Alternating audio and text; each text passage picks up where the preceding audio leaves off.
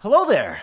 Welcome to the 52nd episode of Split Focus, a film and TV podcast. My name is Simon Eady, and alongside me, I have my co-host, and just one of the Shreks, Adrian Pinter. How does it go, my good sir? General Kenobi, it goes quite well. We've been at this for a whole year. We have. It's incredible. 52 weeks in a row. That's pretty good. It's much better than we had two other podcasts and we hadn't made it to 52 episodes. Why are we talking about our failures? This is our first podcast.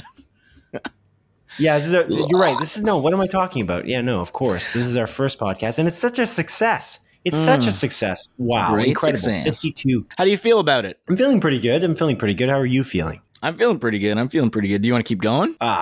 So far, yeah. Do you want to keep going? Yeah, so far, yeah. That's great. That's great to hear. How was your week? It was all right, man. I booked my second dose for the vaccine tomorrow, actually. Me too. Oh, when are you getting it? Oh, you booked it tomorrow? Yeah, I'm going June 27th.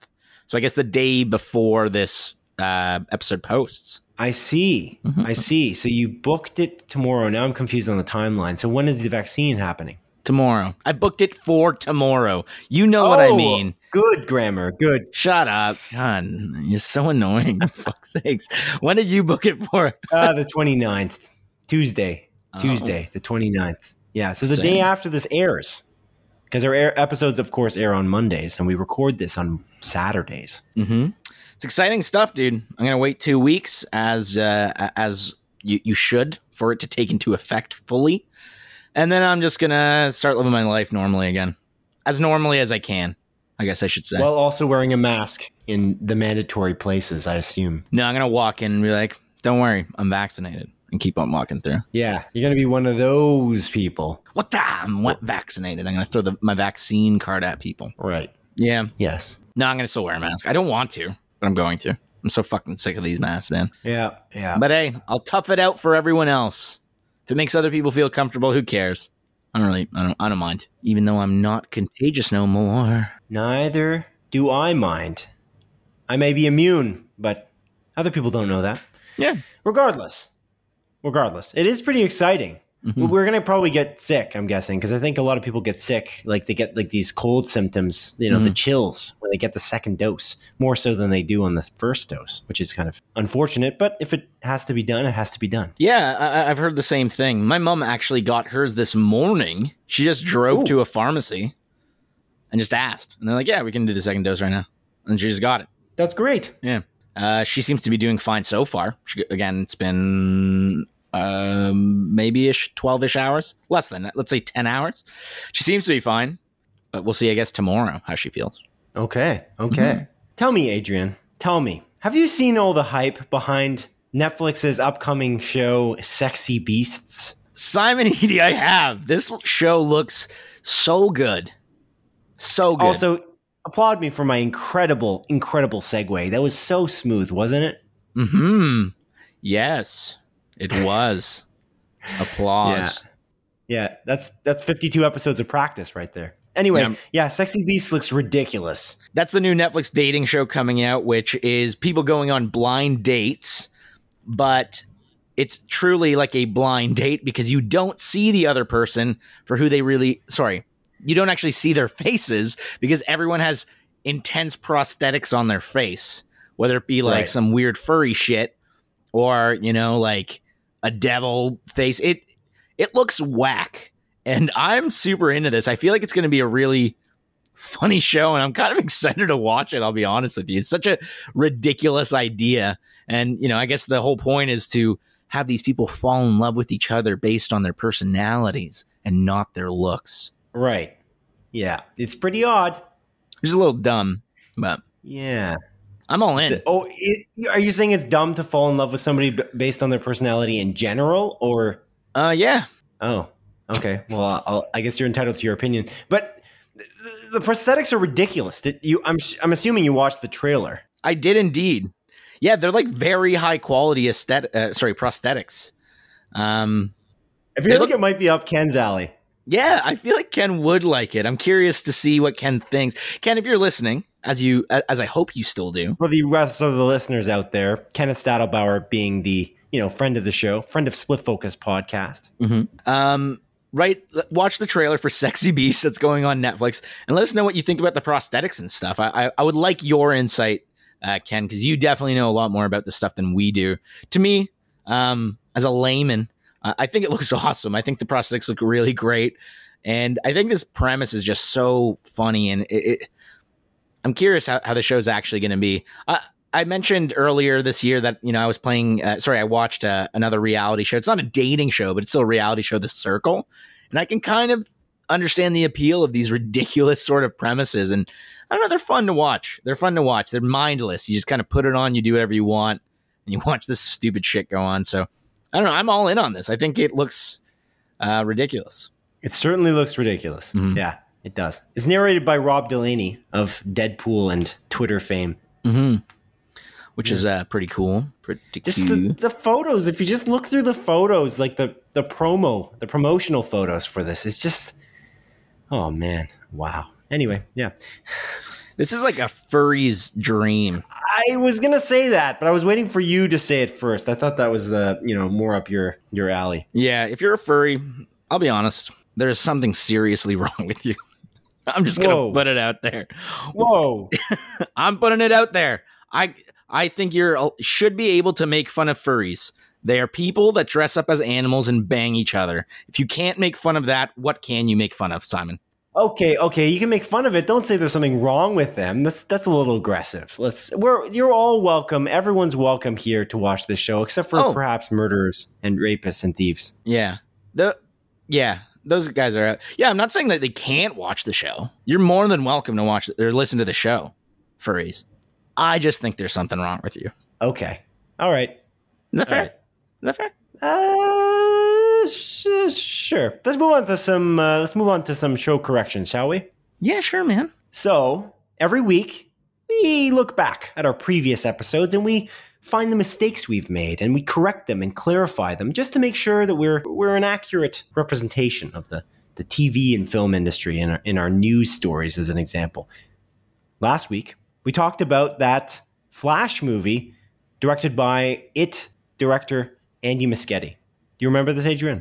Do you remember? I did indeed, my friend. Excellent. And we specifically mentioned that there was a promotional photo that Andy Muschietti posted on Instagram of the super symbol. It was it could have been Superman, but it was definitely Supergirl for a couple reasons. But if you looked closely, I think it was a silly mistake, arguably. I don't know if you looked at it again since we last discussed this specifically, but also we actually announced that actress Sasha Cali was cast as Supergirl some time ago. I think it was in our montage segment. Yeah, was it for this movie specifically, or was it for like a standalone movie? I can't recall. I'll be honest with you.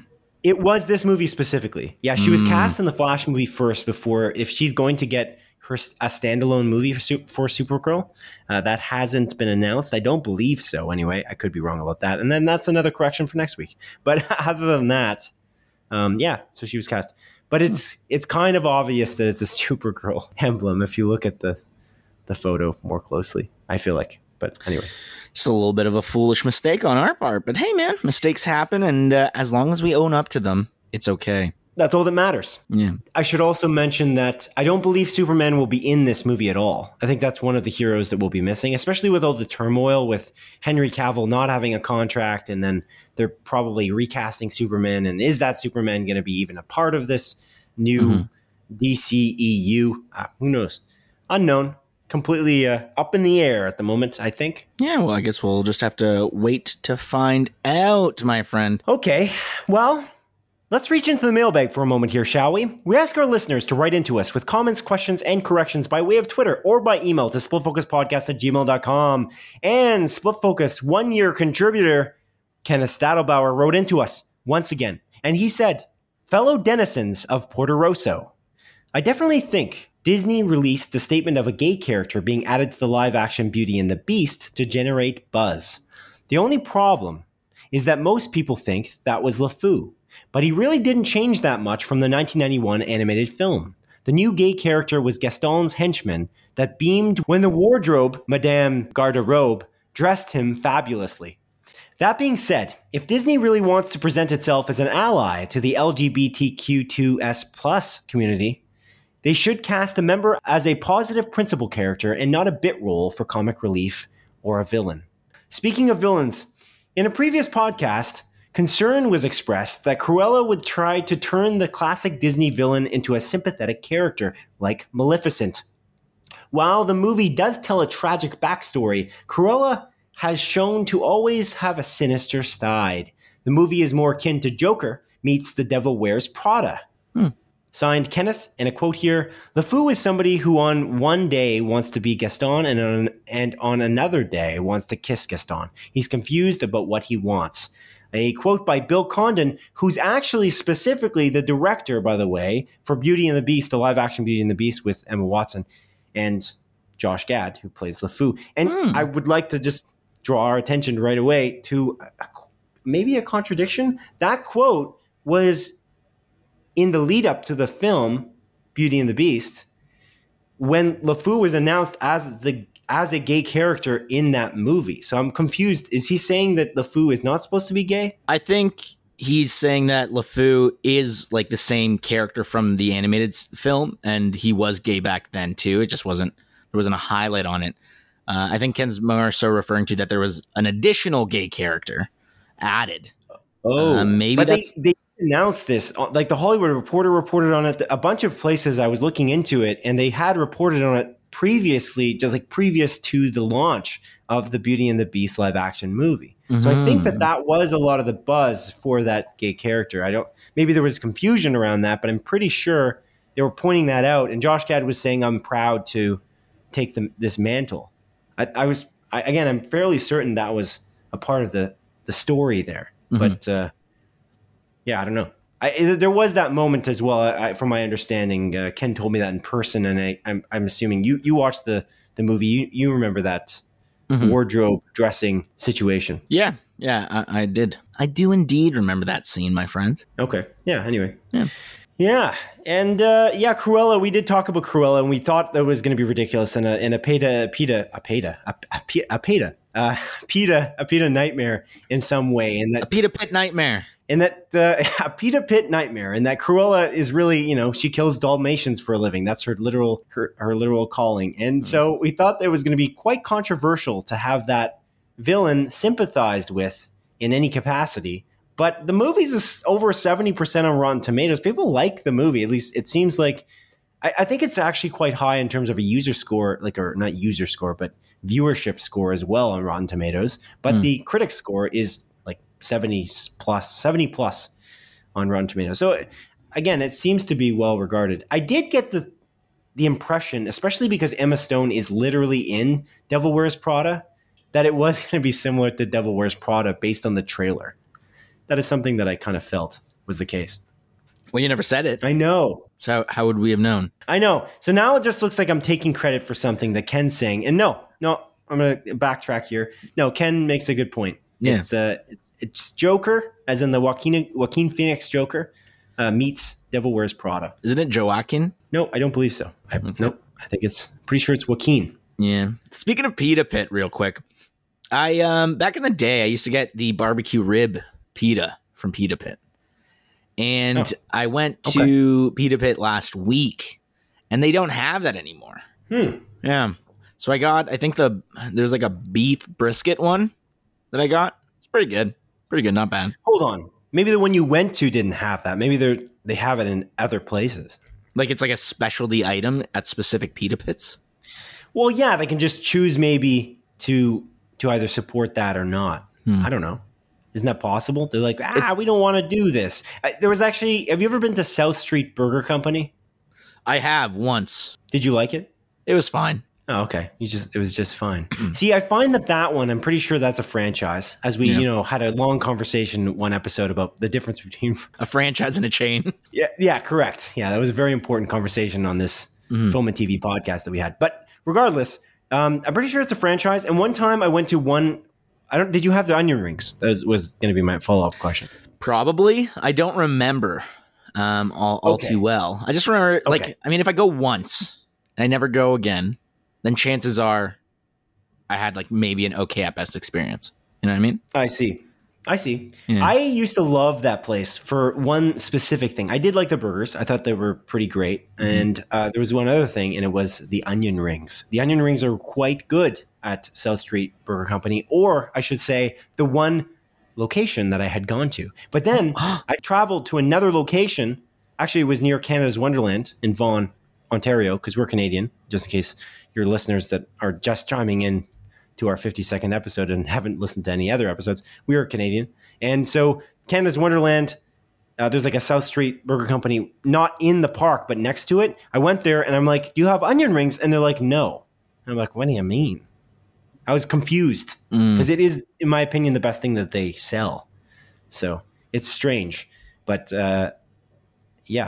I did find that odd, and I don't know why I brought this up. Oh, right, because of your pita pit. Yeah. Sorry. Yeah, there's it's possible that maybe one of these they're able to just choose what they serve, and maybe they don't want to have the short rib sandwich or whatever the heck you just said. The barbecue pork rib, Right. I doubt it's even real pork, honestly, but whatever. Who cares? Tastes good. Speaking of onion rings real quick, just a quick segue. I don't want to go too long on the food. It's been a while since we talked about food, though. And I have a passion. I know. What's happening to you, Adrian? I know you do. I know you have a passion for it. Why haven't you talked about food? I feel like I was bogging down the show. You know what I mean? I didn't want to spend too much time on it. We had a debate about E-sides for about 4 weeks, and I thought, maybe that's enough for food for the next little bit. But I don't disagree. But continue. You know what place has my favorite onion rings? No. You don't? Maybe The Works. Yeah, it is The Works. I knew you knew it. Deep inside, I knew you knew it. I love The Works. Well, it had to be from deep inside because we don't talk outside this podcast. We never talked about that on the podcast. So how else would I have known? I don't know. That's a good question. Maybe I posted a Facebook status about it. I don't know. I don't think I ever did. Anyways, I just love the onion rings at The Works. They're just these nice, super crispy. It's not beer batter. It's breaded, a nice crisp breaded onion ring. And then they got their awesome sauce. I forget what the sauce is called, but it's a really good sauce. It's the one they just serve with the onion rings naturally, I think. So good. I love The Works. Yum, yum, yum. Yeah, that's it. I also had Jersey Mike's today. I goddamn love Jersey Mike's. Jersey Mike's is the best sub place you can go. It's so good. It is really good. The fact that they cut their beef, their chicken, with a slicer in front of you before they serve it to you on that sub. It's just so good. The number 9 at Jersey Mike's. That's what I had today. If you had the chance, listener, the number 9, yeah. If you have the chance, listener, to go to Jersey Mike's at some point, if you like sub sandwiches at all, you'll never go to Subway again. Actually, you probably will because Subway's half the price, but you won't like Subway as much, I feel. Subway's also a quarter of the flavor. Half the price, but a quarter of the flavor, man. Half the price, but a quarter of the flavor. That's fair. Yeah. That's fair. Speaking of The Works, actually, just briefly one more time, they have something called wrecking balls. Very good there as well. Yeah, we're all over the place with food. Not talking about film and TV at all. But speaking of balls, in regards to our discussion about soccer versus football last week, my brother Oliver wrote into us and he said, hello. Games involving people kicking and or throwing a ball are countless and hail from many countries dating back thousands of years. In England, in the 1800s, there was an attempt to standardize the many varieties of ball games colloquially known as football. 2 competing rule sets were created for football. One rule set was called association football and the other rugby football. As happens, people tend to create slang for overly long names. In the case of association football, some people shortened the name to just football. Others called it association rules, then just ASOC rules, then to just ASOC. Then eventually it got called SOC, then soccer. Whoa. The same happened with rugby football. Some people called it rugby. Others called it just football. Others called it ruggers. For a long time in England, people used all the names, association rules, ASOC, football, soccer, rugby, ruggers, and others as well. Slang for these games spread to other English-speaking countries. In America, the most popular slang was soccer for association football and football for rugby football. Eventually, people took the existing football rules, remember they called rugby football just football, and created a new game called American football. It superseded both of the other games in popularity. In England, ruggers and soccer fell out of use, and the slang football and rugby became almost universally used. Association football rules are the ones used today in FIFA and other leagues. Rugby football rules are used today by the Rugby Football League, the official rugby league in England, and other leagues. Until next time, Oliver. Wow. I love learning about the etymology of words. Indeed. Well, we made fun of the fact last week that, of course, Americans had to create their own football that also has nothing to do with feet, really. I mean, you run on a field, but they barely kick the ball at all. I mean, you do, but it's like not... You kick it once. It's not the majority of the game in any capacity, so I always thought that a little ridiculous. I don't know. I still feel like it's a little pretentious to not just come together as a world and just call something the same thing. Like I think that soccer should just be called football. Yeah, and then you could create another name for carrying that weird ball that's kind of shaped like a certain animated character's head. Hey Arnold's head. Arnold from Hey Arnold. It's correct. That's correct. That's who you're referring to. Indeed. Thank you for really explaining that to the audience. Yeah. Well, Simon, I mean, like the world can't agree on like anything realistically. Yeah, I know. So, except for, the whole COVID vaccine conspiracy putting microchips in us. The entire every world government is trying to, poison us at the same time. They agree on that. But they don't agree on anything else. Yeah, I'm not sure that's true. You sure about that? Sure. Wait, did you willingly get a vaccine knowing that you were being microchipped? Mm-hmm. Oh, you wanted to be microchipped. Dude, the closer I get to an android, the better. I see. Yeah. Wow. Mm-hmm. Wow. Anyway, thank you, Oliver. I appreciate you, and I appreciate this email. I appreciate you going through the history here. My brother actually majored in history in university, and I feel like, not that this is directly connected, but I feel like that could be why he went into so much detail. I wonder if he just knew this information and just wrote this out based on the terms here. Like we gave him his moment. ASOC rules. He's like, I always wanted to explain this to somebody on a famous podcast. And so now I get to reach out and send an email off so that they feature it on their show. Yeah, he's probably so stoked considering we're the second most popular podcast in New Zealand. Like imagine. I know he's not from New Zealand, but exactly. Yeah, I know. Good stuff. Yeah, good stuff. No, it's incredible. It's incredible. Yeah. Okay. Cool. Alrighty. Well, Adrian, I think we should talk about what we've been watching this week. I think it's time. I think we're at that moment in this episode, in episode 52, the 52nd episode, the 52nd week in a row that we're doing this podcast. I think it's time that you tell me what you've been watching this week. Well, Simon, let me tell you what I've been watching. Last week, I made a commitment to watch at the very least one episode of Mythic Quest. Ooh. And I did. I watched actually two episodes. And I thought it was pretty good. I'll be honest, it didn't get its hooks in me right off the bat. But to be fair, a lot of these workplace comedy shows take some time to grow, take some time to, get their hooks in the viewer. I think of Office, Parks and Rec, even Brooklyn Nine-Nine to a certain extent. I think Brooklyn Nine-Nine had a much stronger start than those two other shows. But it takes some time to get used to it. And I think Mythic Quest is, in my opinion, I guess, suffering the same fate as those shows, for me at least. But I enjoyed what I watched enough. I do want to go back and keep on watching it. I think the characters are interesting enough, but I don't really love any of them yet. And again, like I mentioned, I'm sure it'll grow on me the more I watch it, and I'll continue watching it. But yeah, all in all, I don't have too much to say about it. I think it's pretty good, and it's fine in my opinion, these first two episodes. And I do like how they talk about the video game industry just because of how much I love it. And it's cool to see these Ubisoft properties, in the game while they're making this crazy MMO. Just real quick, the premise of the show is a workplace comedy, but it takes place at a video game studio with a very egotistical game director, I guess, who's making a MMORPG. And the first episode starts with them about to launch a expansion to their MMO. And again, I thought it was interesting. It's cool to see that back end sort of stuff and see these characters kind of having a meltdown and having these disagreements. And, you know, it's cool to see like this like executive producer of the studio who has to make sure that the timeline is met. However, he has like no backbone. I like these little quirks that each character has. And I know that it's going to grow on me. My favorite character actually in those first two episodes, this is the little kid who's like a famous streamer, and yeah, he's just such a booty shoe. Yeah, booty shoe. And it's just like, it's so cringy. And he's just such a dick. And I don't know, like those were the scenes I probably laughed at the most because, you know, there are actual streamers like that and people watch that shit. And I cannot wrap my head around it. I just find it hilarious is this part where his like mom comes into the room and he just reams out his mom. And then his mom leaves like, hey guys, I'm back. Don't worry. I love my mom.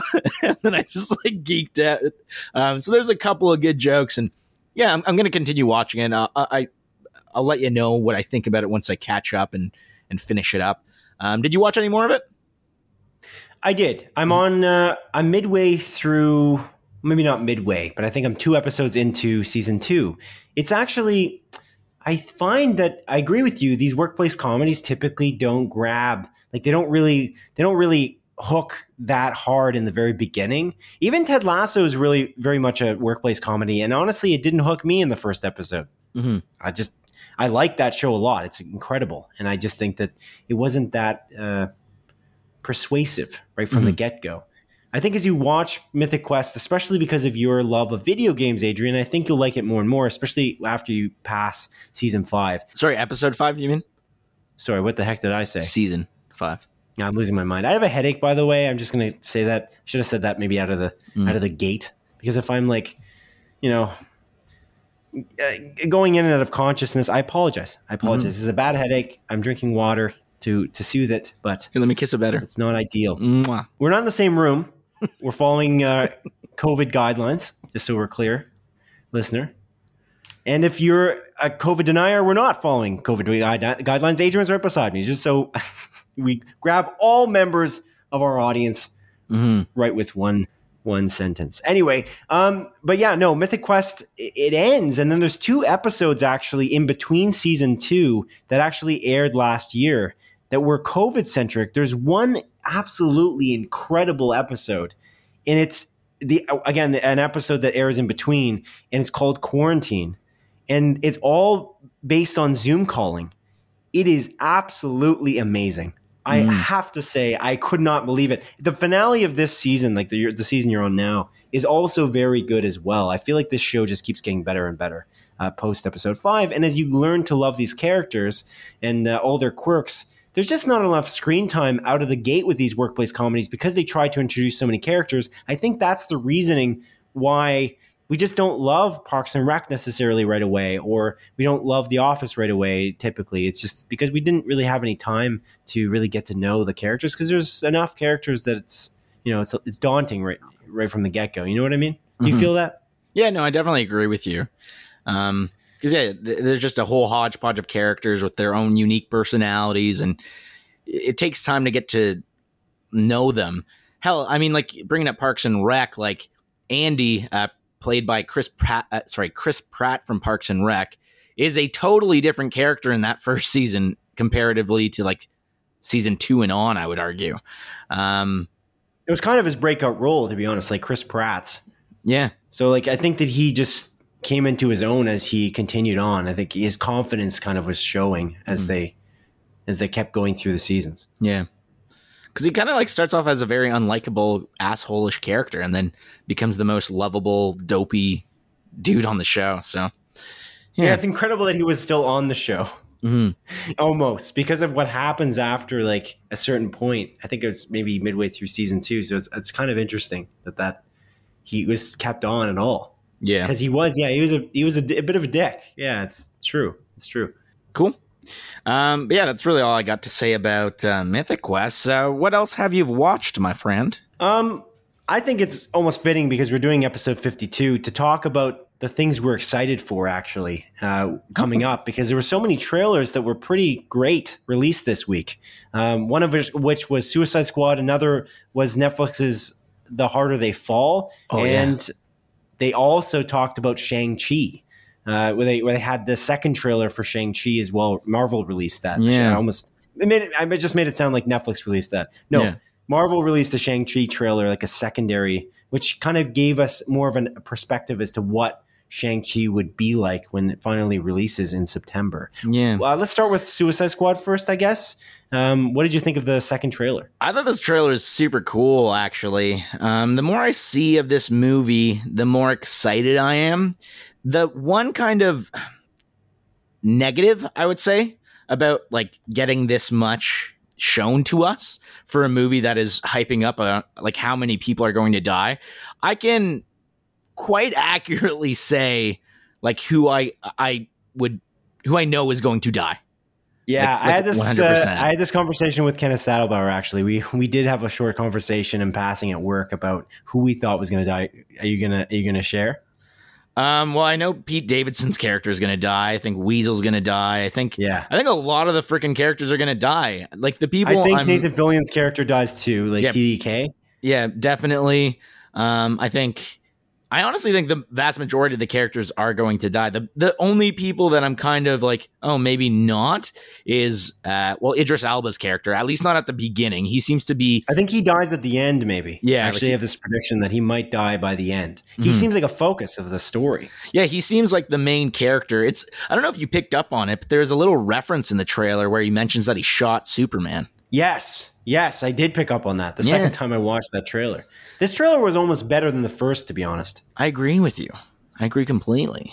And I don't know. I just don't want to see any more of this movie. I almost regret watching that trailer because it's like I'm sold on the movie already. I know I'm going to watch it. I assume I'm going to like it. And just watching it this close to when the movie releases, I'm just going to expect everyone dying. You know what I mean? I don't think... I think King Shark is probably safe as well, at least for quite a bit of the movie. Me too. I agree. Just because he just seems... I think the whole thing. I think he survives. Yeah. Because I think that if they have plans for a sequel, I think he's a big part of the sequel. Yeah, he just seems too adorable as well to kill off. Like, he seems like he's going to be a fan favorite. He's this big shark that seems like a really polite like monster, I guess. He'll still kill people and eat them. He kind of seems hard to kill, though, as well. He's a land shark who doesn't seem like he's like massive. He's like 8 feet tall, isn't he? Mm-hmm. Yeah, he's huge. So I don't know. I feel like I'm a little bit disappointed. Like I like the trailer. I think the trailer is really good. But if I could go back in time and not watch it, I probably would. I wonder. James Gunn does some. I think he plans to do unexpected things. I think he's teasing these trailers very deliberately, and I don't know if he's really. Based on, like, for instance, trailers for Guardians of the Galaxy and Guardians of the Galaxy 2, I don't think he really revealed too much. I didn't know that much about the movie going in. I didn't understand, for instance, Kurt Russell's role that much and as a Celestial, as an example, for Guardians of the Galaxy 2, just watching the trailer. So I think we're safe, arguably. This isn't one of those trailers that's revealing the entire story, I don't think. Mm-mm. But it seems like we can guess it, but maybe we're going to be... shocked. I would love to be, and I'm hoping it comes out early August, so I'm really hoping that we get and watch this in the theaters as well. Me too. It might be just the cusp of when Ontario goes into like step 3 or whatever, where theaters can open. Step 3, but it's really step 4. Yeah. Yeah, and it's called a step, which is just seems so childish, but anyway. Or isn't it phase? Didn't they call it phase? No. Oh. No, phases were before, and then they started calling them steps. Jesus Christ! I'm fairly certain. I mean, correct me on that, listener, if you see something different. If you're got lots of knowledge. Honestly, just don't know. You know what? Don't correct it. I'm so sick of this shit. I just want to go to the movie theaters. Look, I'm not sick of listeners writing into us. So if the listener wants to write into us about anything, I'm good with it. That's all I'm saying. Well, not about anything. I don't want hate speech. And if you could, If you could, you know, do like Ken and my brother, just, you know, tidy up the grammar if you write into us. Mm-hmm. No, I'm not naming any names. Eric. Whoa, I said I'm not naming any names. Excuse me. It's rude, Adrian. That's rude. Anyway, was that mean to Eric? I'm sorry, Eric, in advance. But when we get to your email, I feel like the listener will understand what we're saying. Next trailer I watched, which I think this might be the best trailer of the three here. The Harder They Fall. I'm so excited for this movie. I was excited for it when Netflix showed that sizzle reel. I didn't know that this movie was coming out. It's this Western film with Regina King. And again, speaking of Idris Elba, which I don't remember. I think I must have known that he was in this movie, but the reveal in the trailer was like epic. I don't know. There was something about it. I really like this, and I'm very excited for this. Me too, man. The trailer looks so cool, and I don't know, both you and I, we really love, I mean, I know it's my favorite game. I'm pretty certain it is your favorite game. Red Dead Redemption 2 is our favorite video game of all time, and it's an amazing, like, you know, Western sort of game, and that's really where I think I fell in love with Westerns, but I haven't really gone back to watch Western movies, so this just made it feel like badass cowboys in the West just shooting people up, robbing trains and shit. And I'm all into this. I feel like this is going to be a really fun watch. And of course, you know, they're doing some social commentary, like all the I guess the group of bandits, the group of cowboys / cowgirls in this group are all, you know, black people. And I'm sure like they're going to touch on that, which, considering that, I mean, we got racism today, but I feel like back then it was even worse. And I mean, the trailer starts with that shot of Regina King. Like, basically, they were going to call her the N-word, and she just like blew the guy away, which was so satisfying. Yeah, I was like, oh, this is so cool. Yeah, like yeah. I'm super into this. I do agree with you. It was definitely my favorite trailer out of the three I watched this week. And I don't know, this looks like it's going to be awesome. Like, I'm fully sold on this. I don't need to see any more. And I think they're gonna knock it out of the park on this one. At the very least, I hope it's gonna be good. Maybe not great, but this trailer makes it look like it's gonna be a freaking ride. Yeah, I agree. Mm-hmm. I'm excited for this one. All right, third trailer on the list: Shang-Chi. What did you think of the Shang-Chi trailer? I've got some thoughts about it. Me too. This was easily my least favorite trailer. Ooh, okay. Of the week. I did not like it, really. Ooh, you didn't like it? For a couple of reasons. I feel like that first trailer where it was setting up some stuff, and it just seemed different in comparison to other Marvel movies, and it felt like it had its own similar look and feel. And I feel like this trailer didn't as much, in my personal opinion. It also reveals a couple of things that I did not want revealed. Okay. At all. I see. Most notably, at the end of the trailer, there's a huge reveal of Abomination being in this movie from The Incredible Hulk. And potentially Wong fighting him, theoretically. Yeah. So I saw that and I was like, God damn it. Like, I feel like Marvel regularly does a very good job at hiding stuff.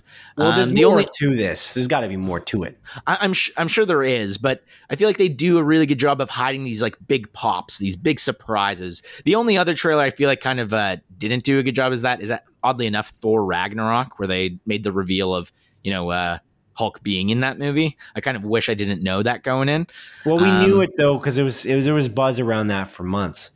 Yeah, it was rumored, but I would have liked to see it, you know, just fresh, like in the movie. I think because they knew that it was leaked. I think it's because they knew that it was leaked already. Like, Mark Ruffalo is notoriously bad at keeping secrets, and I'm fairly certain that... Yeah, he's like an older Tom Holland. Basically. I think he had leaked that himself, and I think that that's the reason they're like, okay, screw it. Let's just generate the hype that we know that this movie's already generating here. Yeah, but I don't know. This... Yeah, I didn't love this trailer. Like, I'm still excited for the movie. Like, I'm definitely going to watch it. There's no doubt about it. But I just wish this trailer was a little bit better and didn't reveal as much. What do you think about this? I'm curious to hear your thoughts, Simon Eady. So I didn't think about the reveals. Like, I don't really care about that because I do trust Marvel in their trailer, their trailer prowess, I would say. Mm-hmm. And so my biggest problem with it, honestly, is that they revealed the movie is basically the Marvel formula 101. That's my issue. It's less about the trailer being bad, and I actually kind of enjoyed the trailer. I just realized that it's the same thing again. It's the same origin story we've seen a million times. He's fighting himself. He's even fighting himself with the same weapon. The Ten Rings apparently come apart, and he seems to be fighting, you know, it looks like his father. And it's like, okay, his father trained him. They're kind of doing the same thing. Unless the main villain turns out to be Abomination, which case that's very different. Which would be cool. Yeah, well, that would be very different. But it looks to me like this is a Marvel formula. And so, I don't know. Again, we don't know yet. This is... Maybe we don't know anything, but it seems to me like this is, again, Marvel formula type scenario. Reluctant hero kind of learns to use his powers, and then he it's not like, well, this has been done before a million times. It's not necessarily a terrible thing, but it's nice and refreshing when we get a movie like Winter Soldier or Thor Ragnarok, as you just talked about just a moment ago in a different context. And I think that that's the kind of movie I'm hoping for origin stories going forward. Like, just move away from they fight themselves every time you start a origin story.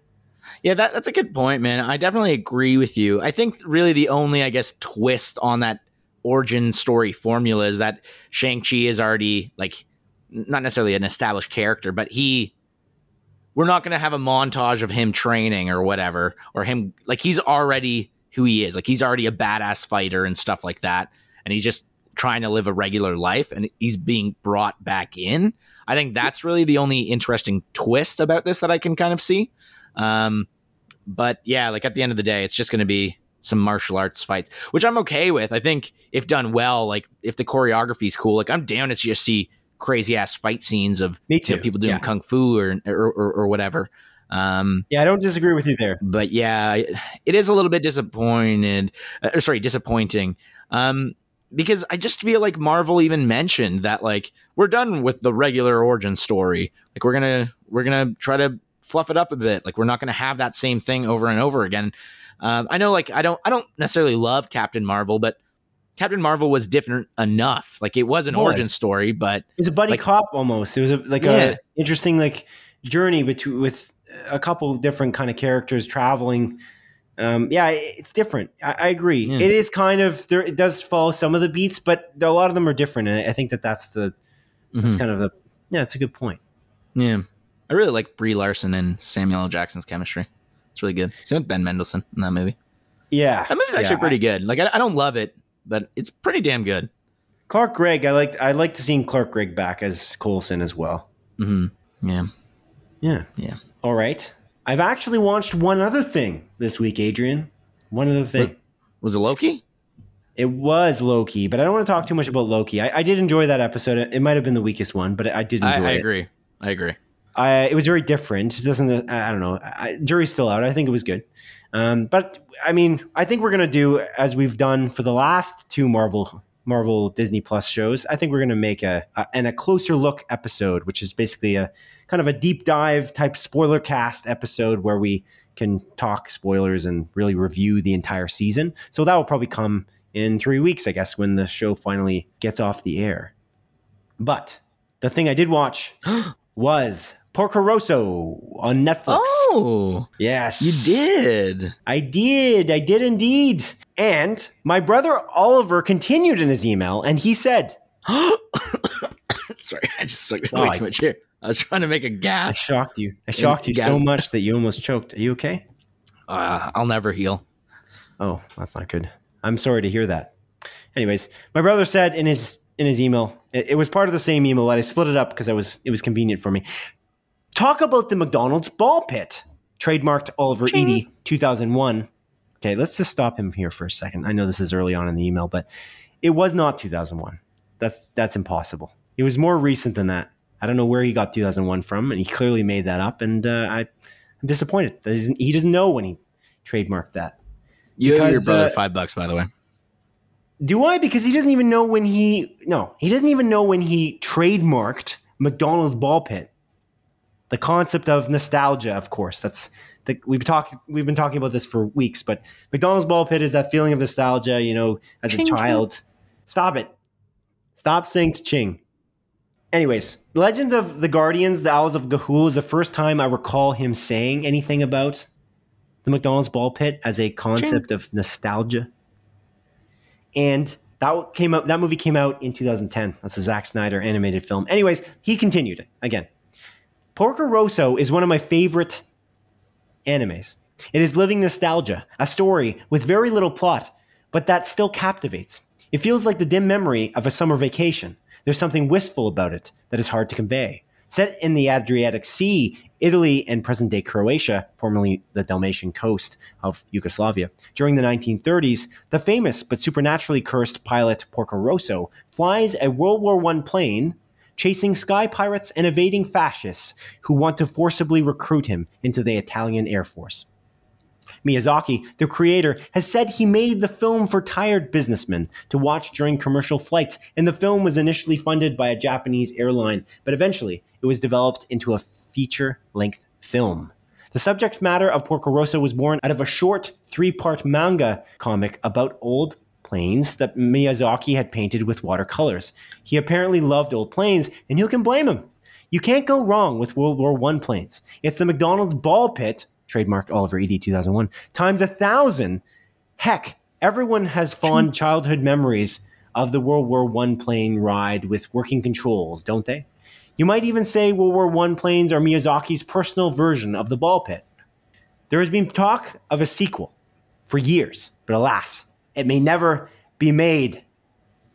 And that was the end of his email. Signed, Oliver. Thank you. Yeah, thank you, Oliver, for writing in. And When I got this email, because we talked about Porco Rosso last week, specifically because we talked about Luca last week and how Casarosa, the director of Luca, the Pixar movie, was influenced by Miyazaki's Porco Rosso when he made Luca. And I see that influence having now watched Porco Rosso. I like Porco Rosso. It's great. I agree. It is a sort of living nostalgia. I really enjoy. I agree also that World War One planes, the idea of like the Wings of War type scenario, these World War One planes in dogfights, there's something very cool about it. And like the Adriatic Sea type setting was really neat. The animation's very, very cool. I don't think I've watched any other Studio Ghibli movie. It's kind of a shame, I guess, but very good. I enjoyed it a lot. The plot was good too. I enjoyed the storyline. There's just one thing that I didn't like that much. I wonder if you know what it is, Adrian. I don't. I don't know if you watched this movie recently or not. I haven't watched it in like a couple years. Okay. Well, okay. There's a. I don't know if you remember this, but there's. Okay. So Porco Rosso is this pilot, obviously, and he's a bounty hunter who's taking down these pirates, as he kind of mentions. And he's playing. You know, he needs repairs on his plane, whatever. And he meets this engineer, who's a girl, the age of 17. And they just sexualized the heck out of her, the whole movie. Mm. And they call her kid the whole movie, while sexualizing her. And fair enough. It's just weird. If they didn't, okay, if she could be 17, fine. It's 1930s. Maybe that's what they did back then. It's still, it's like okay, but then don't call her a kid repeatedly. This movie was made in 1992. It just seems weird to me. And my girlfriend and I were watching this together, and it felt strange the whole time. And they did this so often. It happened like 10 times in the movie. And we're like, oh my goodness, this is a little much. It's a little much. And she's a great character, by the way. Like it's cool because she's incredibly intelligent. She's shown to be this, probably the smartest person in the movie. Yeah. Which is great in terms of like a feminist angle. It's fantastic that way. Like, people are being sexist towards her as well, and that she kind of debunks the sexism. It's like, oh yeah, you're sexist toward me? Well, I just so happen to be the best damn plane engineer that there ever was, so good for you. And she like solves a lot of problems throughout the film, but she's sexualized almost the whole way through. So yeah, I don't know. I can kind of see that for sure. It is a little bit odd. I mean, Japanese culture is fairly different as well compared to us. So I feel like that could have been maybe a little bit avoided in the translation process and like the, you know, it coming here to North America. So I can definitely see that, man. I don't really remember all that much. I only kind of remember her being a like strong, badass woman. And I think Hayao Miyazaki does a really good job in a lot of his movies. Most of his movies, actually, the main characters tend to be women. Yeah. And they are usually strong and intelligent and very well done. So yeah, I don't know. I totally, yeah, like I that's not something I really remember from the movie, but obviously you've watched it recently, so I guess that's a little bit too bad. Product of its time. Yeah, maybe that's what I feel like it was. It was a product of its time. Again, it was made in 1992, but it's just I enjoyed it otherwise, and I do again appreciate that concept. And I was reading up on that concept that Miyazaki does do that in his films often, like in terms of making the female an important lead and not just some damsel in distress. And I appreciate that. That's fantastic, but it's just It was a little strange to me because it's just even if she's 17, I was saying that, but like you could have made her 18, I guess would have made it a little less weird, but still you called her kid constantly. It's just, you're calling her a child specifically. And then you make a sexualized comment about her ass. It's just weird. Yeah, definitely, man. I agree. Strange. But yeah, like the rest of it, I like, and there's like that boxing fight in the movie as well. And I just, it's really well done. I do like the overall thing is great, but it's just that part was just a little jarring for both me and Don. That's for sure. Yeah. The nice part about those, like a lot of the Studio Ghibli movies is that like the animation style, although looks dated, I feel like it is still timeless and it still looks beautiful and it holds up to this day. I'm curious, like now that you've watched Porco Rosso, do you have any interest in watching other like Studio Ghibli movies? Most notably, like the two most famous ones are probably Howl's Moving Castle and Spirited Away. Spirited Away literally winning Best Animated Feature at the Oscars, and I know Howl's Moving Castle was nominated for Best Animated Feature back in the day too. Yeah, like probably potentially eventually would be my answer. Yeah, fair enough. My I don't know. There's so many good movies that Studio Ghibli made. Like I think of Princess Mononoke, which is phenomenal. I adore that movie. It might be my favorite. It's arguably the darkest movie and the most, I don't necessarily want to say scary, but there are some like scary shit that happens in that movie. And, yeah, I don't know. I highly recommend you go and try to watch these movies. If you have to watch one, then honestly Spirited Away, just to be a part of the, just to understand why that movie won Best Animated Feature and why it's such a great or a beloved movie and has such a huge following. I would definitely recommend that one. But yeah, I don't know. If you want like one a little bit more lighthearted, cuter movie, Kiki's Delivery Service. That's actually probably my favorite Studio Ghibli movie. It's so adorable. It's heartfelt. It's funny. And it's just another easy watch. It's about a young girl who's like a little witch and goes to a town and starts working as like a helper for this other woman. And I don't know. That's a really cute movie. I can't recommend that one enough. All right. Yeah. I'll try to check these out, but I just got to find the time. I like that a lot of these movies are on Netflix. That I appreciate. And this was the English dub version, by the way, the one that I watched. Yeah, I've only watched them in English. I did like Michael Keaton's performance, to be honest. I thought he was great. Christian Bale is in Howl's Moving Castle. Ooh, that's cool. He plays one of the main characters. They bring in a lot of like big name actors in a lot of these movies. Honestly, it's kind of interesting to see in the English dub, I should say. Alrighty, well let's move on to the news, shall we? What do you think? You know what? Since it's the 52nd episode, I'm gonna say no 52 times. Okay. Get ready. No, we don't have time. No. We don't have time. Okay. We were already running long here. Let's go. We got enough time. Keep this tight, Adrian. Okay. Like a butthole. Okay. Let's begin with a small collection of more focused stories that have been particularly pertinent this week. Number 1. As entertainment website IGN reports, animation studio, cyber group, and video game developer Square Enix have partnered up to create an animated TV series adaptation for Square Enix's ever-popular game, Final Fantasy IX.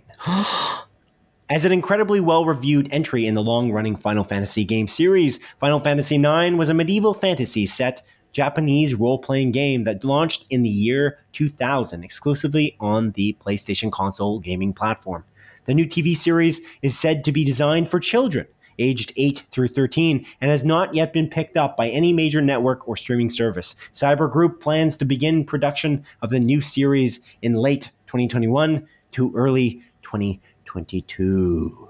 Adrian, I know you love Final Fantasy. I know you love Final Fantasy IX. What do you think of this children's series? Simon, let me tell you, this is awesome. I think I willed this into freaking existence. I don't know if you remember, like 20-something episodes ago, way back when, in our early months of this podcast, we talked about, you know, video game properties that we would like to be made into movies or TV shows.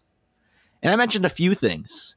One of those games I mentioned was Final Fantasy IX. Gasp indeed, Simon. And I am so beyond excited for this. I really hope it does get picked up. I think, you know, me being an adult now and knowing that this is designed to be designed for children between age 8 and 13, it makes, you know, it's a little disappointing for me. I'll be honest with you. However, I was thinking about it and I'm like, I played this game when I was in that age range. I think I was like 10 or 11 when I played the game for the first time. And, you know, I've played it multiple times since then, but the first time I played it, I was quite young. And that's when I fell in love with it the first time. And I think if you are going to be making a Final Fantasy story, at least out of the ones that I played, that's kind of aimed towards children, Final Fantasy IX is definitely the best option to go with. The vast majority of the main characters are, you know, young kids. You know, there is literally a child that is one of the main characters, and you know, the main character is a Dane. I think he's only like 13 or 14 years old. So like it seems like it makes sense as to why they're making it like that. It also has a little bit more of a cartoony art style. You know, Vivi, who is one of the most beloved, memorable characters in the Final Fantasy universe, is this tiny little like black mage. And literally his face is just a black circle with two big yellow eyes. And he's just an adorable little guy. And, you know, there's a bunch of plushies of him and all of that sort of stuff. And I think Final Fantasy IX definitely lends itself to be made into a TV series, you know, aimed towards children, and it being a, I don't think this is actually going to be like an anime series from what I can tell. I think it's going the more cartoony art style, which again, I feel like Final Fantasy IX lends itself the most out of any of the Final Fantasies, again, that I've played. I played quite a few of them. And again, it does touch on some pretty, you know, dark themes and stuff throughout the story, but a lot of it is lighthearted and funny. And, you know, there's these very memorable and adorable characters and how they interact with one another. This is so great. And I'm super happy that Square Enix is, you know, putting out their like Final Fantasy properties and making things out of it. You know, famously they had the first like Final Fantasy movie called like Final Fantasy Spirited Away, which actually wasn't connected to any of their mainline games. It was its own thing. But it's connected to the Studio Ghibli movie of the same name. No. Oh, did I say Spirited Away? No. So it's Spirits Within. Oh. Final Fantasy Spirits Within. My apologies. I should correct myself. Actually, I thought the names were the same. So I was making a cool reference, but yeah, I didn't know. Yeah. All right. It's Spirits Within. And then, you know, they have the Final Fantasy VII Advent Children movie, which takes place after the mainline Final Fantasy VII game, with the with Final Fantasy 15, they actually had a small anime series along with a animated prequel movie. So they're not strangers to lending out Final Fantasy properties to different studios to make, you know, content out of it, whether it be TV show or movies. And I'm really glad they chose to do this with Final Fantasy IX. Again, it's my favorite in the series. I absolutely adore it. They can do some really cool shit with it. And yeah, I'm just so excited for this. I really hope it comes to fruition. Excellent. Yeah, excellent. Man. I have no connection to Final Fantasy, or not. I shouldn't say no connection, but I have little connection with it. And I don't necessarily, I probably won't watch this, especially for it's, again, because it's tailored towards 8 through 13-year-olds. I don't know if it really would be for me. I hope it's good. I hope it's good for your sake, and I'm glad this is the one that you wanted to make, and this is the one they're making. But I wonder if you might be disappointed because it is for 8 through 13-year-olds, although you did say that the age group of the characters seems to be kind of in that range, so maybe it's not so so bad. Yeah, I mean, like there are some adults a part of like the main cast of characters and stuff, but yeah, the main characters that the story revolves around the most are quite young. And I don't know. I mean, we've talked about the McDonald's ball pit, ching. So maybe that sort of nostalgia will work in my favor, and I will like the show, even though it's, you know, meant for kids. I mean, to be fair, a lot of Disney properties and stuff are aimed towards children, but they have, you know, they still appeal to adults. You know, there are things that make a child laugh that, you know, would maybe not make an adult laugh, but they sprinkle little things throughout it. I think of like Ratchet and Clank as an example. It's a video game property, but, you know, that game is made for kids. I love it. I played through it, and there's like quite a bit of funny stuff. Like there's literally, you know, characters talking about like taxes in the background and like the government and stuff like that. And like a kid wouldn't understand any of that shit, but, you know, it made me laugh. So I'm hoping they can kind of do that in this show as well. I don't know. I'm stoked for this. That's actually where I would be most worried, because they're saying it's tailored for 8 through 13-year-olds. Like the Pixar movies don't state that, but it is clearly for both. Adults can get something out of Luca, and so could kids. And I think that that's my worry about this show a little bit, is that they're mentioning 8 through 13 purposely. I just find that if you're going to mention it, you're not going to be like Ratchet and Clank. You're not going to be like, you know, Inside Out as a concept. And that's the thing that kind of turns me off of this. If there was anything to turn me on it, it would have been that they're going to try and make this for potentially all ages, you know, and not just focus on one group. That's, they're mentioning it, and I think that that's my concern. But we'll see. We don't know what it's going to be like yet. Yeah, that's a fair point. But yeah, hopefully it gets picked up. Cool. Yeah, I wonder if Netflix has picked up so many of these animated series. I'm curious if Netflix is the one to pick this one up as well.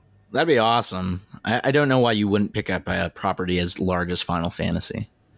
So yeah. Well, yeah, maybe they want to see the quality, see what they're going with the storylines, and then maybe they'll pick it up afterwards. Okay, number 2. As publication Variety reports, Ready Player One director Steven Spielberg has signed a major deal with streaming juggernaut Netflix for a currently undetermined number of years. The deal states that Spielberg's production company, Amblin Partners, will develop at least 2 films per year for Netflix. Some in Hollywood might find this particular deal surprising due to a belief held by many that Spielberg was previously not a big fan of the video streaming medium that Netflix brings to the table. Spielberg was thought to have petitioned against having Netflix win Oscars in 2019 due to the lack of a Netflix film theatrical exclusivity window. Shortly afterwards, he sought to clear his name of such rumors when he essentially claimed to the New York Times that the only thing that mattered to him was the world having a broad access to amazing stories. But alas, this new deal with Netflix should dispel all gossip of Spielberg's disdain for Netflix once and for all. With all that being said, the new deal will not be one of exclusivity, as the Amblin Partners offices literally are situated on the Universal Pictures lot, and Spielberg's next film about his childhood growing up in Arizona will likely be a Universal Pictures-produced movie. To speak of his excitement for the new deal, Spielberg released a statement that reads, quote, "At Amblin, storytelling will forever be at the center of everything we do, and from the minute Ted Sarandos and I started discussing a partnership, it was abundantly clear that we had an amazing opportunity to tell new stories together and reach audiences in new ways. This new avenue for our films, alongside the stories we continue to tell with our longtime family at Universal and our other partners, will be incredibly fulfilling for me personally, since we get to embark on it together with Ted, and I cannot wait to get started with him, Scott Stuber, and the entire Netflix team," unquote. Adrian, this Spielberg deal, it's a big one, because Spielberg's a huge name. I feel like when people talk about, you know, when they say, "Oh, like you're no Spielberg," you know, they would say, like, if you're describing it a director, I feel like a name synonymous with directors might be a Steven Spielberg, if you know what I mean. So I feel like this is a huge deal for Netflix. Yeah, man, definitely. I think Spielberg is just a household name. I feel like everyone knows who he is. You know, everyone know, like, if you even if you don't know who Spielberg is, you probably have seen one of his movies. You know, E.T. being like a big one that like a lot of people in our, I guess, age group, or maybe a little bit older, you know, definitely watched when they were young and everything like that. And yeah, I think this is a really good get from Netflix. Hopefully, you can make better movies for Netflix than Ready Player One is. Oh boy, come on! Let it go, okay? Let it go. People like that movie. It's well reviewed. Let it go, okay, Adrian? You're wrong. It's not a good movie. It's not a good movie. No, you're incorrect. Rampage is better. Rampage is also better than Godzilla vs. Kong. Let's stay on topic here. That's ridiculous.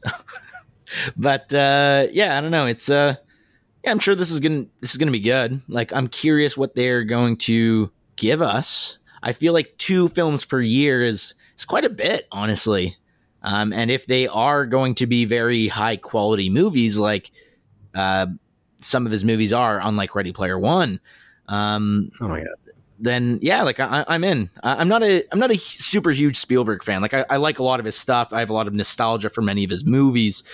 You know, he's produced, or he, you know, he's a producer on even the Jurassic Park movies and stuff like that.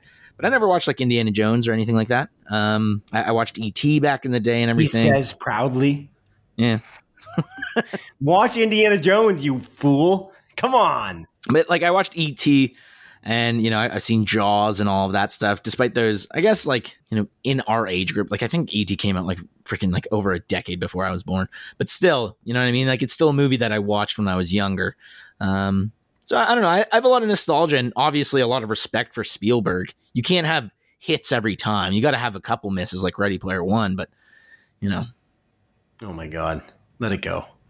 Let it go. But yeah, like tell me about this. Like, what do you think about this? Are you excited? I'm excited because of the fact that, again, he's just, as you said, a household name. It's again, his name Spielberg is synonymous with director, and I think that, again, people know him, and this is huge because it may not be true that he tried to stop Netflix films in 2019, like Marriage Story as an example, for being nominated for Best Picture as an example. Now, was that proven to be true? It's proven to be not true. According to Spielberg, anyway, he was claiming it's not true. People close to Spielberg claiming it was not true. But the fact that that rumor was swirling, if you look at online, you'll see that many outlets believe that that was true. Mm-hmm. So the fact that this has happened now with this deal just debunks any concept of that. And I think that's super important for Netflix, who has some non-believers. You know what I mean? Yeah. Like, I feel like... that Spielberg would have been one of them. I wonder if, like, you know, Christopher Nolan, who really believes in the cinematic experience, might be another one theoretically, but he just doesn't necessarily express it because he just really loves the idea of the theatrical experience, the big sound, the big screen. That's what he's building his movies for. And so I think is Spielberg as a priority, but at the same time, I think he realizes that the broad spectrum of having it on Netflix means that more people will probably see his stories. Of course, he's not directing all of these movies. Like, he'll just be producing them with Amblin. But yeah, like, he's got so many movies. And the great thing about Spielberg, too, is his range. It's his range of movies. Like, I know that you've seen another movie of his, The Post. We literally watched it together just before we saw Ready Player One in 2017. And so that movie is, like, so different. Think about Ready Player One and the difference of that versus The Post with Meryl Streep, right? Yeah, it's exactly. So, like, one's really good and one's really bad. And he's also very different in style. Oh, my God. Jesus. It's so ridiculous. But anyways, as you look at his other movies, though, it's interesting. Like, he's nominated for so many Oscars as well. It's crazy. Like, in terms of what the movies that have been nominated, like Bridge of Spies, like, was nominated as well for various Oscars, and The Post was nominated for Best Picture, if I remember correctly.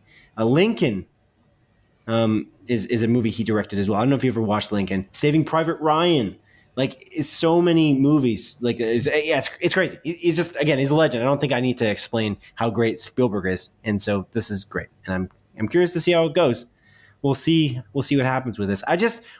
There was talk in this article by Variety that they were thinking that these movies would probably end up going to theaters in a theatrical capacity first as part of the deal, and that wasn't confirmed. So that's the thing I think I'm most curious about. Mm-hmm. Because Netflix doesn't typically do that very often. They don't do exclusivity windows with theaters. Yeah, not I mean, often. Most recently, like Army of the Dead, as an example, that had a 1 week theater exclusivity window.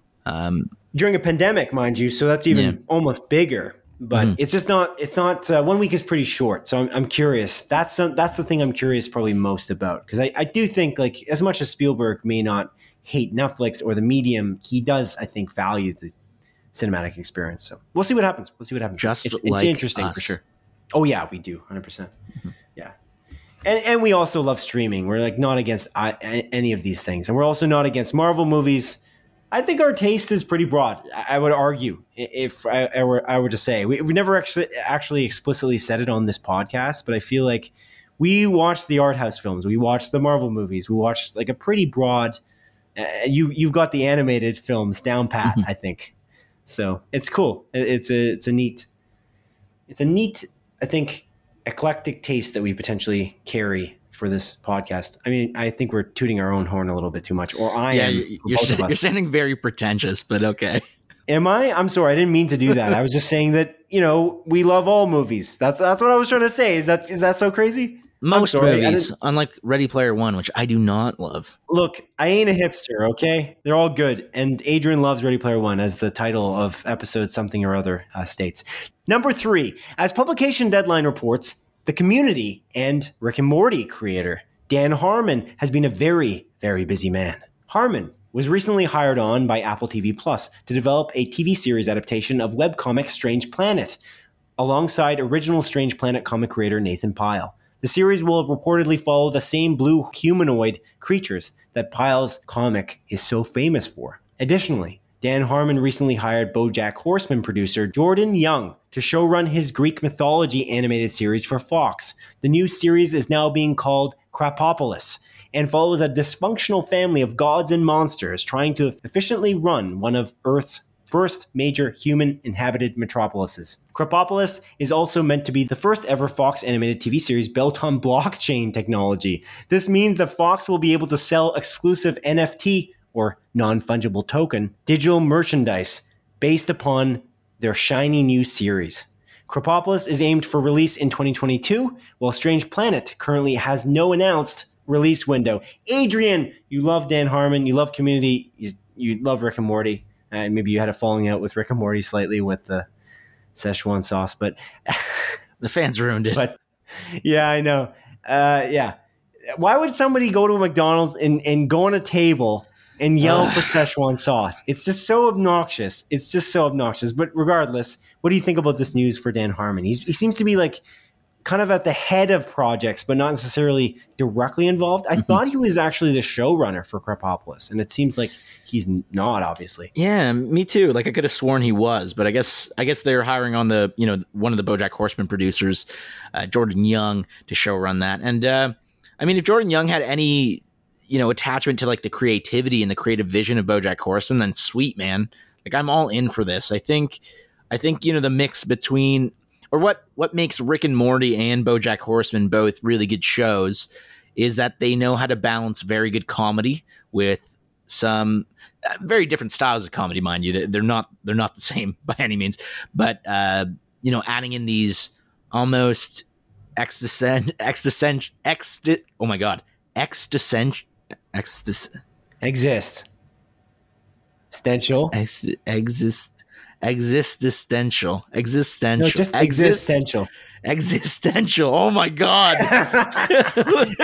it's exist. The root is exist, because you exist or don't you exist.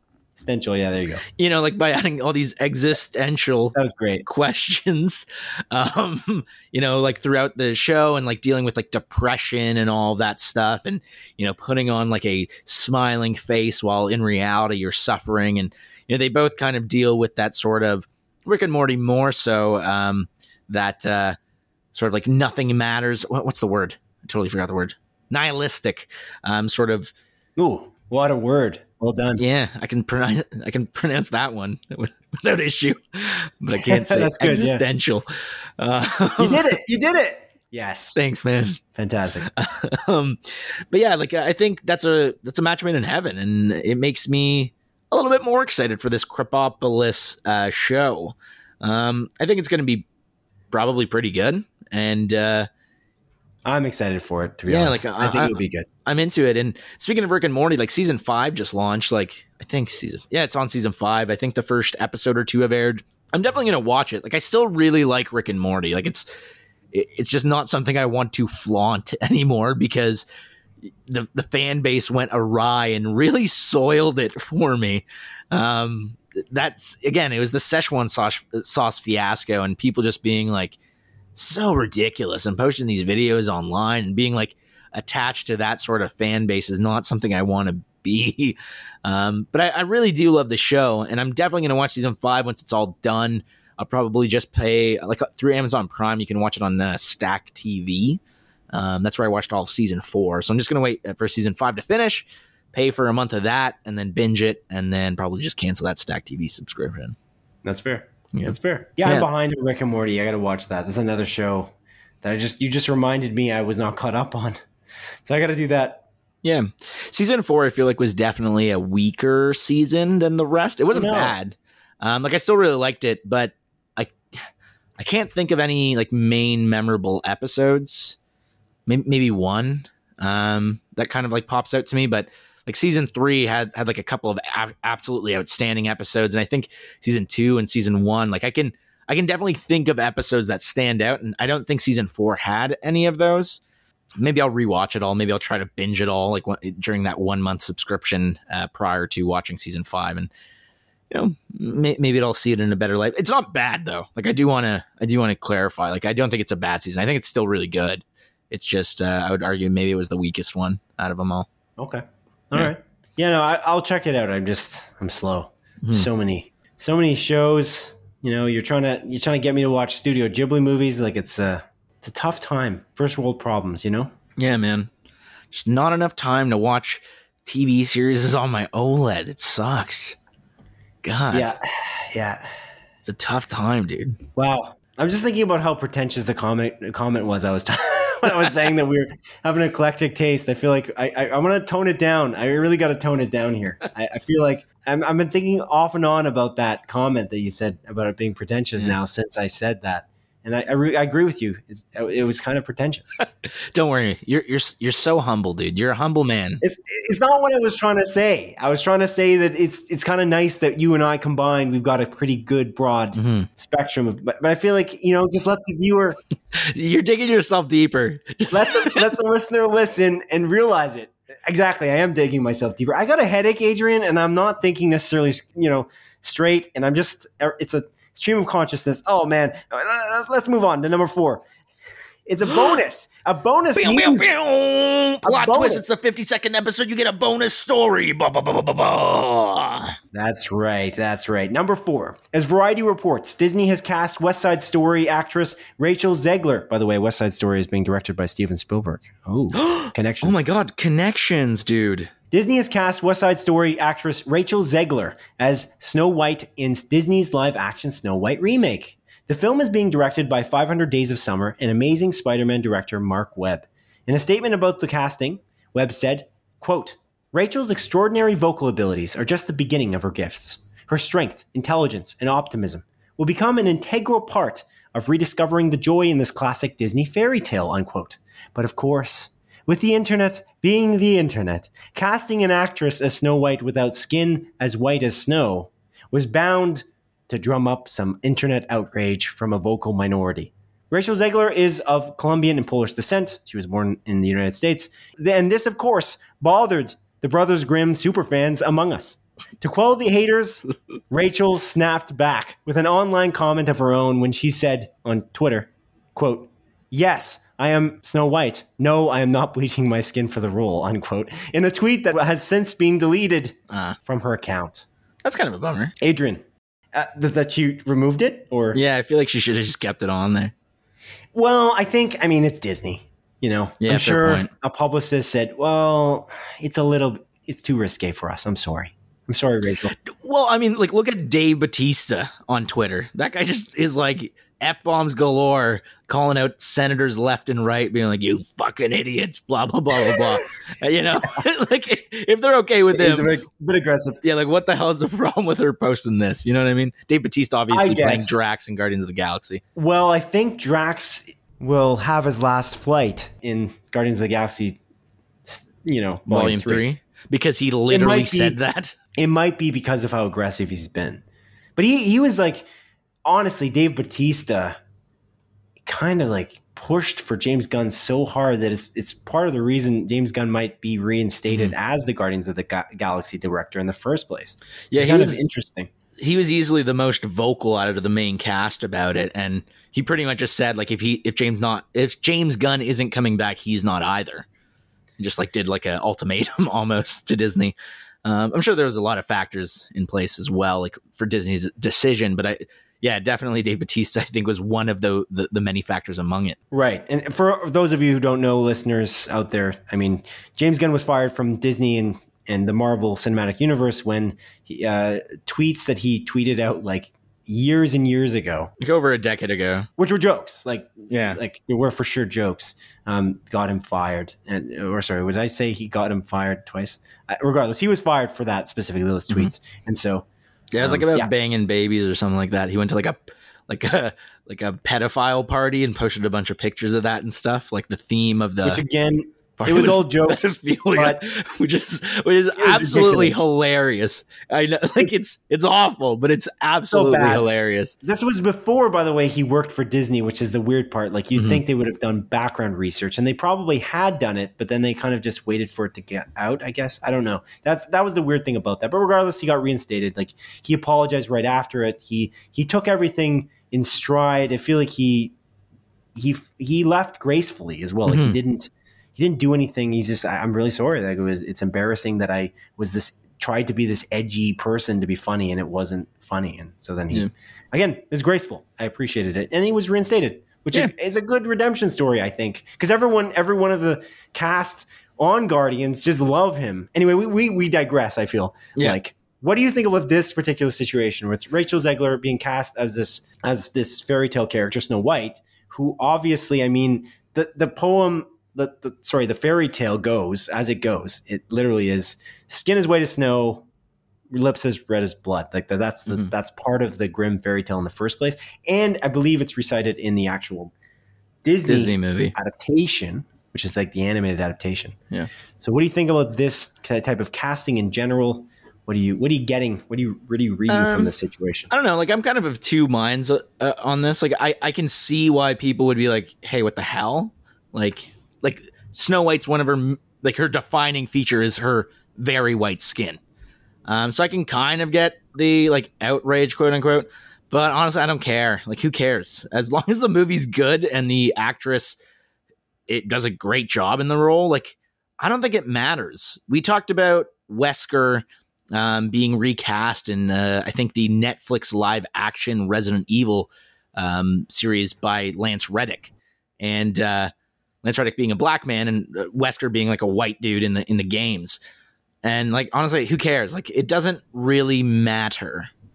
As long as the acting is done well, the movie's well written, and the performance is done well, which I guess is the same thing as the acting is done well. So I don't really care too much about this. Like realistically, like why do people have to be upset about stuff all the time? I know. Yeah, it's a little ridiculous. Just chill the fuck out. Like, just chill the fuck out. Yeah. Then don't watch the movie. Vote with your wallet and don't watch this movie. I'm going to watch it. Probably, maybe. To be fair, my track record on watching Disney live action movies is not great. But, yeah, like, who cares? Yeah. I don't know. There's a question of when is it okay to, like, when do you change a gender of a specific character? When is that okay? When is it, like, you know, when you're changing a race, when does it go too far potentially? And I actually think that this is not too far. Initially, I was thinking about it.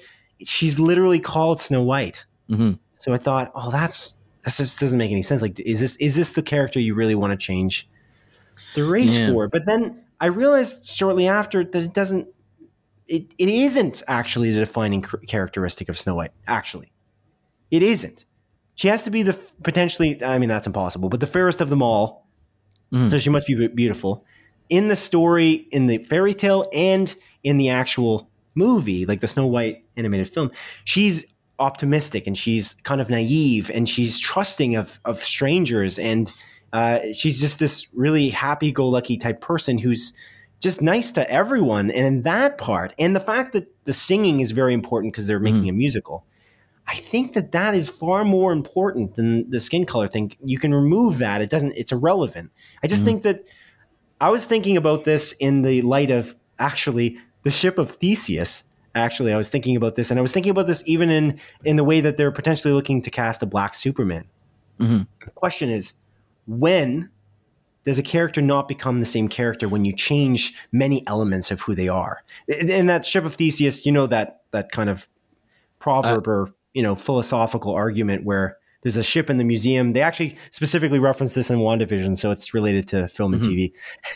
But yeah, well, the two visions go at it at one point, and they're talking to each other. And there's this concept of, if you remove all these rotted planks from this ship that's in this museum and replace them with new planks, when is the ship not the same ship anymore? Like at one point in the very beginning, when you remove one of them, or when you remove all of them. And I mean, what is our problem with the fact that we are literally creating all of these Disney remakes over and over again? What has been our problem, Adrian? Like, why didn't you like Lion King?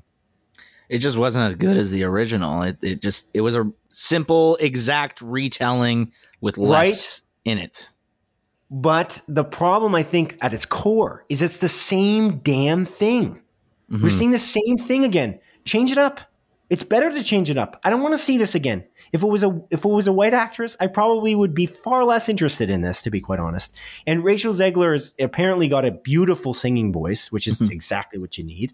And honestly, if you look at a photo of her, she kind of looks like Snow White. Like there's a part, you know, apart from the white skin part. Yeah. And so it just doesn't matter. It's not relevant. And it isn't the core element of that character, despite the name being Snow White. I get it. It's called Snow White. But it doesn't, that part is not really what makes that character that character. With the ship of Theseus type scenario, the remake, or the, not the remake, but the retelling in the Disney animation version is already very different from the original fairy tale.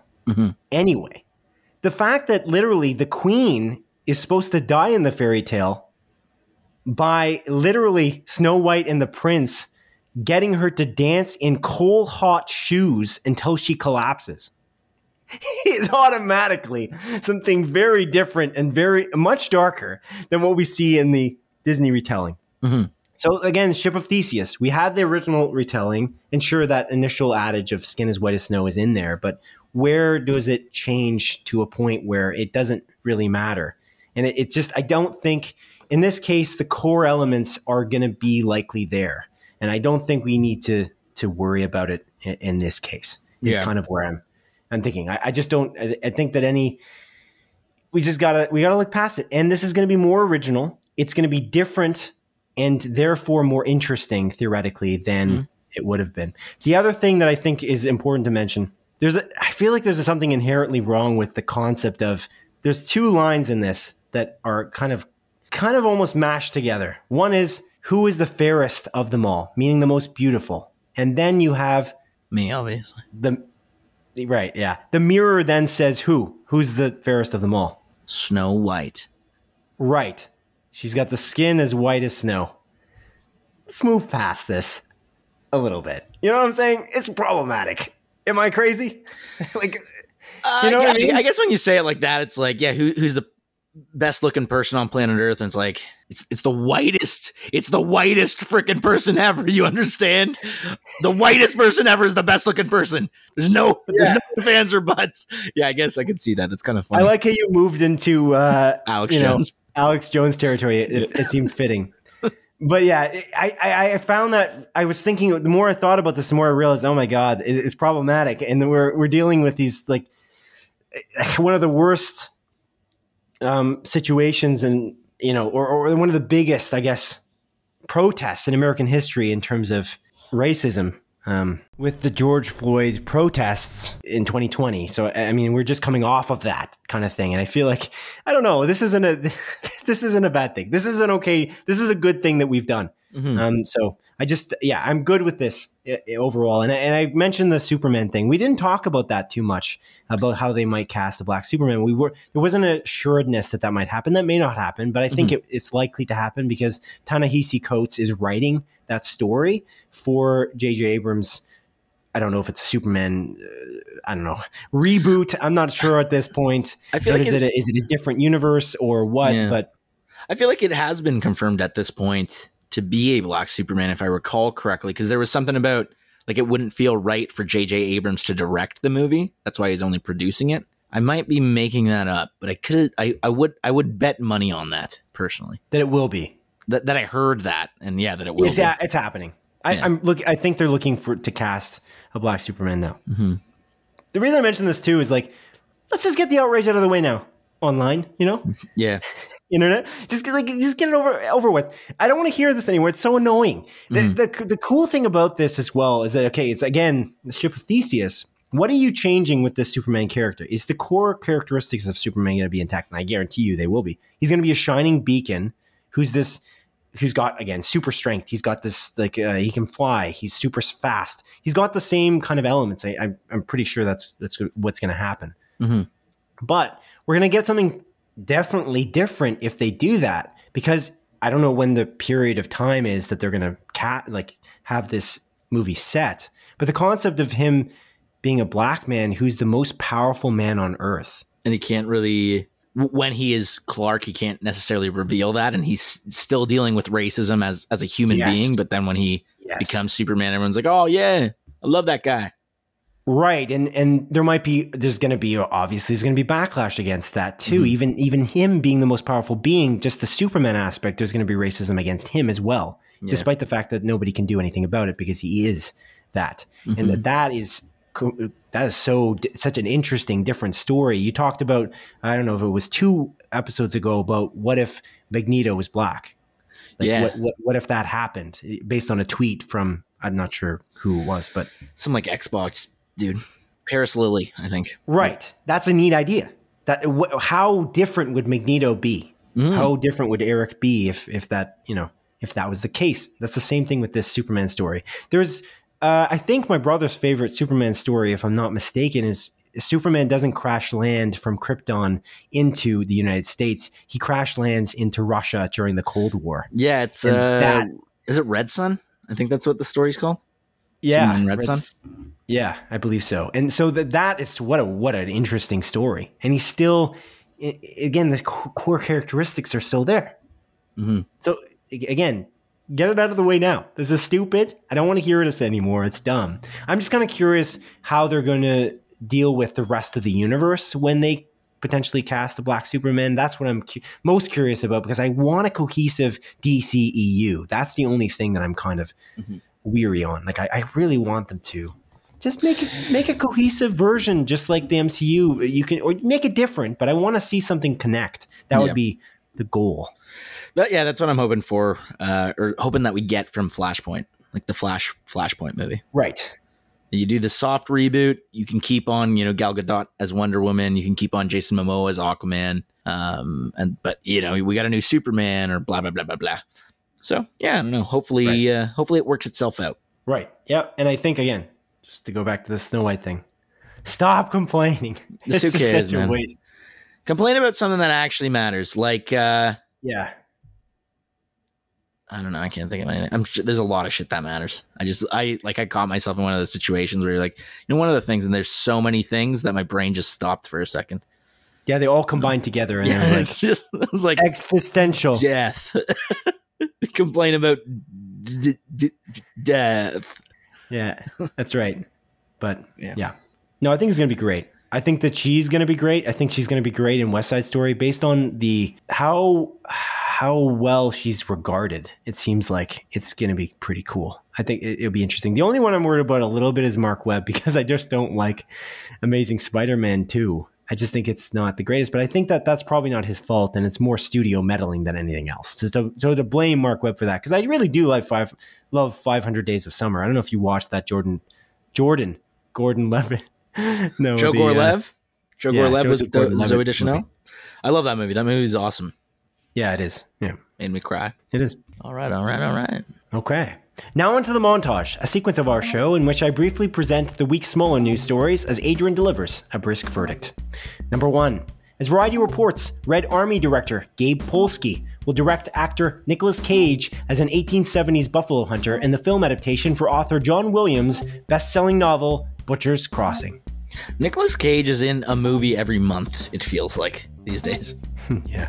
Number 2, as website The Hollywood Reporter notes, Jungle Cruise actor Jack Whitehall and The Descendants actor Shailene Woodley have both been cast in the movie comedy Robots, written by Borat screenwriter Anthony Hines. Oh, okay. Seems like good writers attached. Maybe it'll be good. I'm curious if that's connected to the Robots animated movie from like 2005 or whatever. That was it DreamWorks? Maybe Fox. Wasn't Disney, that's for sure. Let me check. I'm pretty sure it is not at all related to that in any capacity.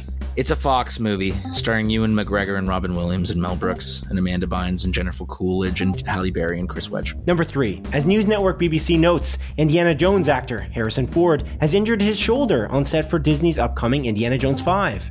Production will continue with the shooting of scenes devoid of the title character while the team awaits Harrison Ford's recovery. Harrison Ford's going to die on a set one day, and it's going to be really sad. Yeah. Number 4, as Variety reports, after long negotiations between Amazon and NBC Universal, the NBC streaming app Peacock finally launched on the Amazon Fire Stick platform this past week. It wasn't on there already? Nope. What's with these streaming platforms launching their services not on everything? Stupid, man. Number 5, according to Deadline, comedian and creator of one of the greatest sitcoms of all time, Jerry Seinfeld, will write, direct, and star in a Netflix film called Unfrosted, which will chart the origins of Pop-Tarts, based on his Pop-Tart-focused stand-up comedy bit. Okay. I honestly couldn't care less about this. I don't even like Pop-Tarts all that much. Number 6, as reported by Deadline, NBC's The Blacklist creator John Bogenkamp has decided to step down from his post as showrunner after its 8th season. The Blacklist will continue into a renewed 9th season with actor James Spader headlining as Raymond Red Reddington. Yeah, this might be a show that's just going on too long. Who knows? Number 7. As Variety reports, Love & Monsters screenwriter Matthew Robinson has been hired on to write the Patty Jenkins-directed Star Wars Rogue Squadron film for Disney. Okay, cool. I don't think Love & Monsters had particularly great writing, but okay. Number 8. As noted by Variety, director Denis Villeneuve's Dune film had its release date shifted once again, this time from an October 1st, 2021 planned release date to an October 22nd one instead. The Clint Eastwood-directed film Cry Macho will now launch on September 17th, while The Sopranos prequel film The Many Saints of Newark will premiere on Dune's previous October 1st release date. Oh, a lot of changes, a lot of moves. I can't wait for Dune. Number 9. As website Vulture explains, Creed II director Stephen Caple Jr. is set to direct the live-action film Transformers Rise of the Beasts, which is set to follow the 1996 Transformers Beast Wars animated storyline. Interesting. Okay. Number 10. As website Collider confirms, director Eli Roth's film adaptation of video game Borderlands, starring actors Cate Blanchett, Jack Black, Kevin Hart, and Jamie Lee Curtis, has wrapped production in Hungary. Oh, what a great country Hungary is. It's beautiful. I've been to Budapest multiple times. Budapest, actually. And that concludes the montage. 52 montages later. Yes, indeed. Okay, Adrian, what do you got for me? What do you have for me? I got new releases for you, my friend. Ooh, exciting. For the 52nd week in a row, I got new releases for you, partner. One whole year of new releases I've given to the audience. You know what I mean? That's 52 weeks of movies, baby. Did I get them all right? No, probably never. However, well, not never. You got a lot of them right, and I appreciate your time. I appreciate you doing this. I appreciate you looking at all the new releases. You know, charting out each day and what for me and the audience, of course, our listeners. Our listeners are the most important people in the world to us. No, they're not. Oh, okay. That's not very nice. I mean, like, some of the listeners might be. Okay. Ken is. Yeah, okay. You know what I mean? Right. But yeah, my brother is. Yeah, obviously, you know. Yeah. Okay. One of my best friends in the entire world is Eric. You know, you don't. I'm just saying we don't have to specify. It's it's. I mean, it's maybe not nice to specify. My boy Corey is one of the most important people to me. You know, it'd be kind of like having all your friends in a room and then pointing at your best friend and saying, "You're my best friend," and then everyone else like looking around. You know what I mean? That would be very awkward. So I'm trying not to say that type of thing, Adrian. Let's just move on. Let's move on to the new releases. Okay. This is for the week of June 28th to July 4th. And the first movie coming out this week is coming out on Wednesday, June the 30th. It's a movie called Prime Time. This is a Netflix original Polish movie about a guy with his gun and two hostages. Yeah, indeed. America the Motion Picture is up next. This is another Netflix original movie, and it's an animated movie covering all the stuff American schools skip in history class, but not really. Okay. There's like werewolves and stuff. Oh. Yeah, apparently. Next up is the day after Wednesday, and that's Thursday, Canada Day. No. July the 1st.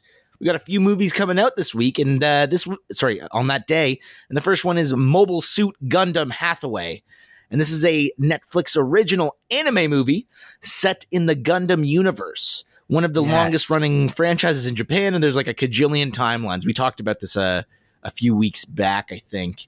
Right, and of course, the Dark Knight Rises star Anne Hathaway plays one of the Gundams. Yeah, she plays every single one of the Gundams. Yeah. Audible is up next, and it's another Netflix original movie. It's about a high school football player, deaf kid, that deals with his friend's suicide, family, and just relationships in general, all while aiming to win the championship homecoming games of football. Yes, Ruggers. Mm-hmm. He's playing Ruggers. Is that correct? No, American football. Oh, he's not playing ASOC? American. No, not a sock, just, dude. Maybe he's just playing sock? No. He definitely has a sock under his bed. How about sock where? Under his bed. What? It's a weird comment. It's a masturbation joke. No, I get the joke. It's just odd. That's all I'm saying. Okay. He's in high school. No, I get it. No, I understand. Dynasty Warriors is up next. I just don't think it needed to be said. That's all it is. That's all I'm saying. Okay. Dynasty Warriors or my last joke? No, continue with the movies coming up. Come on. Dynasty Warriors is the next movie coming in, and it's another Netflix original. This is based on the video game franchise of the same name. Really? Yeah. And it seems like they're trying to be faithful to the source material. It's super over-the-top, crazy action with these like main warriors just absolutely slaughtering like a vast amount of basic like foot soldiers and stuff. It seems kind of cool, actually. Yeah. I always found Dynasty Warriors as a game like you're playing this superpowered being that's like Sauron. Mm-hmm. You're like hitting people and they're going flying across the screen. It's like, extravagant. Yeah, it's really fun. I'm playing a spin-off of it called Hyrule Warriors: Age of Calamity on my Switch, like here and there. Right, and it's based on the Super Mario Brothers. No, based on the Legend of Zelda. It actually takes place as a prequel to like Legend of Zelda: Breath of the Wild, the game on Switch. And it's same sort of thing. Like you just run in and just absolutely muck up people. It's pretty fun. No Sudden Moves is the next movie coming out, and this was actually confirmed by Rotten Tomatoes for me in an ad I saw. This is actually an HBO Max original. This is Steven Soderbergh's newest heist movie with a really great cast. The trailer for this movie also looks really damn good. I hope we get this on Crave, because I don't know if this is one of those Warner Bros. Deals where it's releasing in the theaters and on HBO Max on the same day, or if it's a Justice League, like Zack Snyder's Justice League type situation where it's an HBO Max original movie. I couldn't find out. Indeed. Yeah, the cast is phenomenal. Yeah. Like David Arbor, Don Cheadle, you got John Hamm, Benicio Del Toro. Come on. Can you do better than that? I don't know. I don't know. You can cast Ray Liotta as well. Yeah. I also said No Sudden Moves. It's literally called No Sudden Move. Yeah, I know. Which is weird. I don't like that. Yeah, I was gonna let you have that because you have problems with plurals. Yeah. So. I don't like that one bit though. Weird choice. The next movies that are coming out are all coming out on Friday, July the 2nd. And the first one is a movie called Fear Street Part 1, 1994. This is a Netflix original movie. This is the first. We talked about that. Yeah. This is the first of three horror movies coming out weekly on Netflix, all taking place years apart, but connected in some way. I'm actually going to commit to watching these every single Friday and talking about that on the show. I'm going to make that commitment because I'm curious about that. Unless this first one is just genuinely atrocious, I'm going to try to commit to that. Okay. Sounds good. Sounds great even. The Eighth Night is the next movie coming out, and this is a Netflix original movie, and it's about a monk that hunts down an evil spirit. Mm-hmm. This happens to be coming out on the fifth night, actually. Yeah, it's true. It's true. It's true. The Tomorrow War is up next, and this is an Amazon Prime movie. This is that Chris Pratt future war movie with like J.K. Simmons and stuff. It's another movie that I'm going to try to watch. Now I'm committing to watch two movies. Can I do it? I'll try. Don is very interested in The Tomorrow War. I'm probably more likely to watch The Tomorrow War than Fear Street Part 1. But we'll see. Maybe I can watch both as well, and then we can both talk about them together. Yeah. This is Amazon Prime Video, I should clarify. I don't know if I said that. But it is coming to Amazon Prime Video exclusively. Next movie that's coming out is a movie called Sun Children, and this is actually confirmed by the Apple TV app. This is a video-on-demand movie, and it's about criminals that make street kids do their dirty work. Oh no. Yeah. Oh, no, indeed. The God Committee is up next, baby, and this is confirmed by the most reliable source on the internet, m.thefnumbers.com, and the Apple TV app. This is a video-on-demand movie, and it's about doctors that must choose who of three people get to have a heart because they all need heart transplants, and they have to decide within an hour. Oh, no. This just sounds like an episode of Grey's Anatomy, honestly. Yeah. Yeah. Let Us In is up next, and this is confirmed by Movie Insider on the Apple TV app. This is a video-on-demand movie, and it's about two 12-year-old kids that set off on a little adventure in their tiny town to figure out what's causing the disappearances of some teens. Long Story Short is the next movie coming out, and this is confirmed by Movie Insider, the most reliable source on the internet, m.thefnumbers.com, and the trailer itself. It's listed as video on demand. I couldn't find it as a pre-order on Apple TV, so maybe we can't get it here in Canada. But this is a rom-com about a dude that jumps forward a year in his life every few minutes. Oh, no. Yeah. So he's just like, I want to make my time with my love count, but I can only count up to a few minutes, and then a year passes. Yikes. It's one of the lines in the movie. That's one of the lines. So is he growing old? Like real quick? I think so. Or is he just like he's staying the same age? No, I think he's just like time, like a year passes and he ages, and same with his wife and everything like that. Like everything ages that year. He just doesn't know what happened in that year. This kind of sounds like the premise, not really, I'm sure, but like the Adam Sandler movie Click. A little bit actually. Because he just kind of skips over because he fast forwards his life, thinking that he could just, jump into the future, thinking that, this is boring right now. Let's fast forward. That movie, by the way, Click, is 34% of Rotten Tomatoes. I can't believe that. I cried during that movie. I love Click. I cried. I think Rotten Tomatoes is wrong on that one. Yeah, 100%. Click's a really good movie. First Date is the next movie on this list, and this is confirmed by the most reliable source on the internet, m.thehefnumbers.com, Movie Insider, and the trailer as well. And this is available everywhere, apparently, according to the trailer. However, again, I couldn't find it on Apple TV. And this is about a kid who gets conned into buying a car so he can take a girl out on a date. But because he got this car, he's now targeted by criminals, cops, and cat ladies. Oh, okay. Mm-hmm. Interesting. Oh. But First Date, of course, is airing on the fifth date in this particular case. Yeah, exactly. Yep. You're right. Such a stupid comment. Anyway, continue. Werewolves Within is up next, and this is confirmed by the trailer. This is a video-on-demand movie. It actually had a limited theater release last week. This is the Ubisoft-produced movie about their game. That's kind of like Secret Hitler / Among Us is probably one of those big ones where, one of the people in this town is a murderer and no one knows who it is. It's a comedy movie. The trailer actually makes this look really fun, and it's getting pretty good reviews. I think it's above an 80 on Rotten Tomatoes currently. So this is another movie where I don't think I'm going to watch it right away, but it's definitely something that intrigues me. I like these sort of murder mystery with supernatural elements and just fun times. Movies that don't take themselves too seriously. I kind of like Sam Richardson, actor Sam Richardson from Beep. Mm-hmm. So I feel like he's just a funny guy in most movies he's in. He's pretty good. I don't know if he's always in a comedic role. This seems like more of a horror, but it seems like it's campy. Mm-hmm. Oh, it is. It literally, it's considered genre horror comedy. So yeah, it could be good. Yeah. It could be a good film. Yeah. Apparently Sam Richardson is also in the Tamora Award, but he's not in any of the trailers, but like he's on like the cast list, or at least if he is in the trailers. Oh, yeah. I don't remember. I think he is in the trailer. I don't remember seeing him. I'll be honest with you. I do recall him being there too. Yeah. I was noticing that he's just been in a couple of trailers that I've, of movies that I've kind of been interested in. Like he was in Promising Young Woman as well. Briefly. He was. Yeah. Mm-hmm.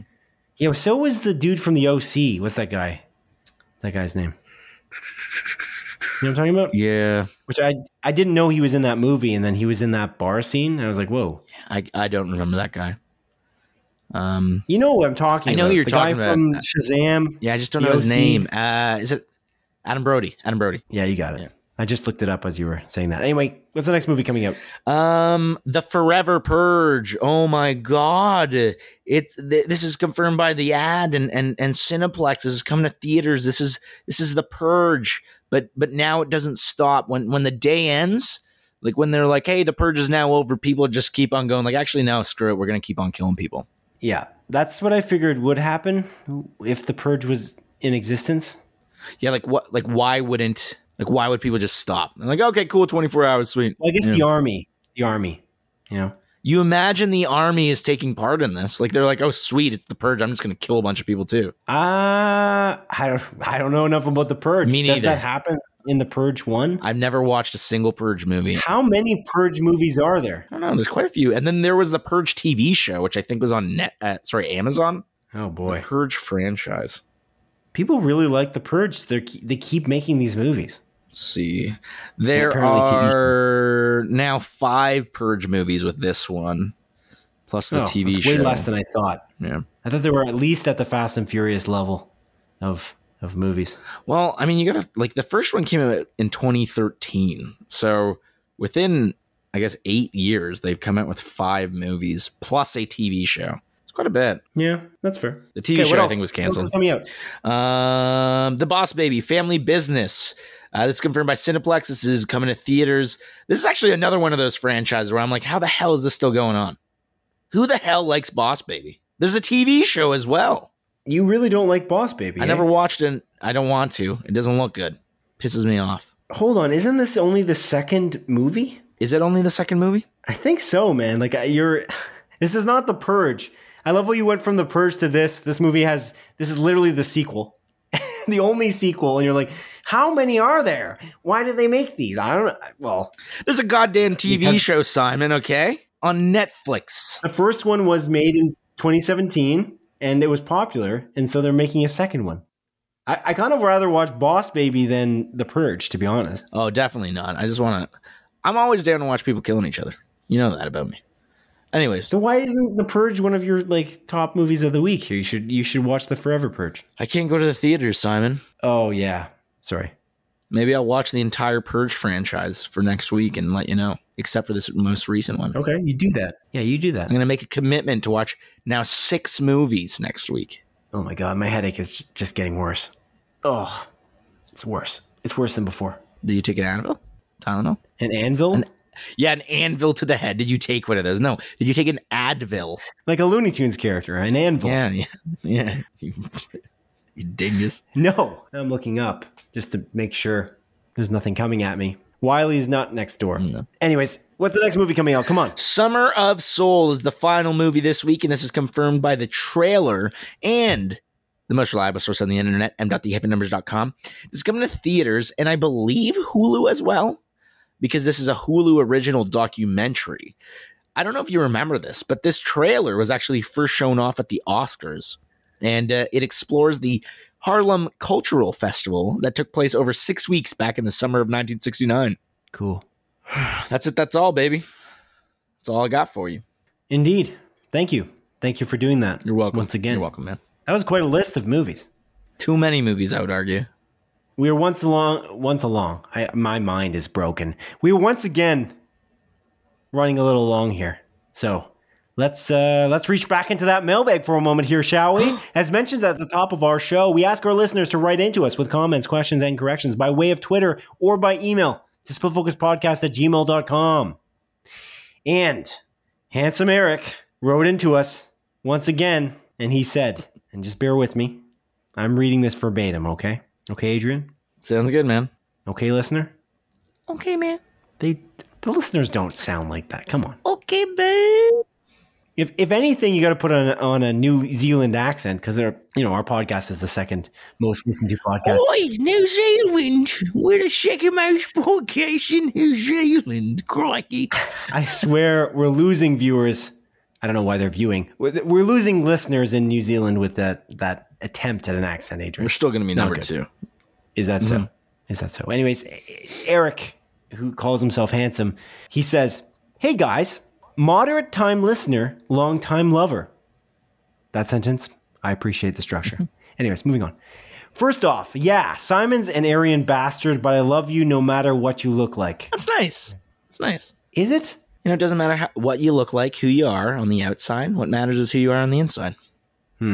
Okay, whatever. Again, the context here is the problem. I don't think your Aryanness, your whiteness defines who you are, Simon. Just like Snow White. I'm glad. You're just like Snow White. Oh, that's wow, bringing it back. Mm-hmm. That was clever. I appreciated that. Anyways, he continued. Second, the Batman Flashpoint new reboot thingamajig. Thank fuck. Seriously, it boggles my mind that you guys openly say you like the Batman versus Superman and Justice League. BS. As a movie and TV podcast. I'm guessing he's saying bullshit? Yeah. Bullshit as a movie. Oh, I see. We're bullshit. It could be Batman, Superman. I don't know. BS, bullshit as a movie and TV podcast. Be at least open about bad television and movies. Wow, he's don't worry. I am shade at us, isn't he? I am. Ready Player One's a bad movie. Don't worry. Continue. Is that the message you're taking? He's throwing shade at us in a serious fashion here, and you're just gonna throw shade back at me with the Ready Player One comment? Wow, Adrian, I thought we were reunited. Take your time. I thought we were united on this front, and I'm kind of disappointed in you, but he continued. Well, Eric's stupid. I mean, so.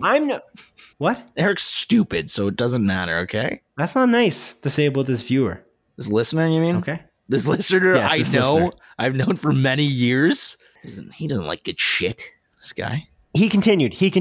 I mean, I'm no saint. I like as above, so below as a guilty pleasure. So please call your love for heinous movies just that.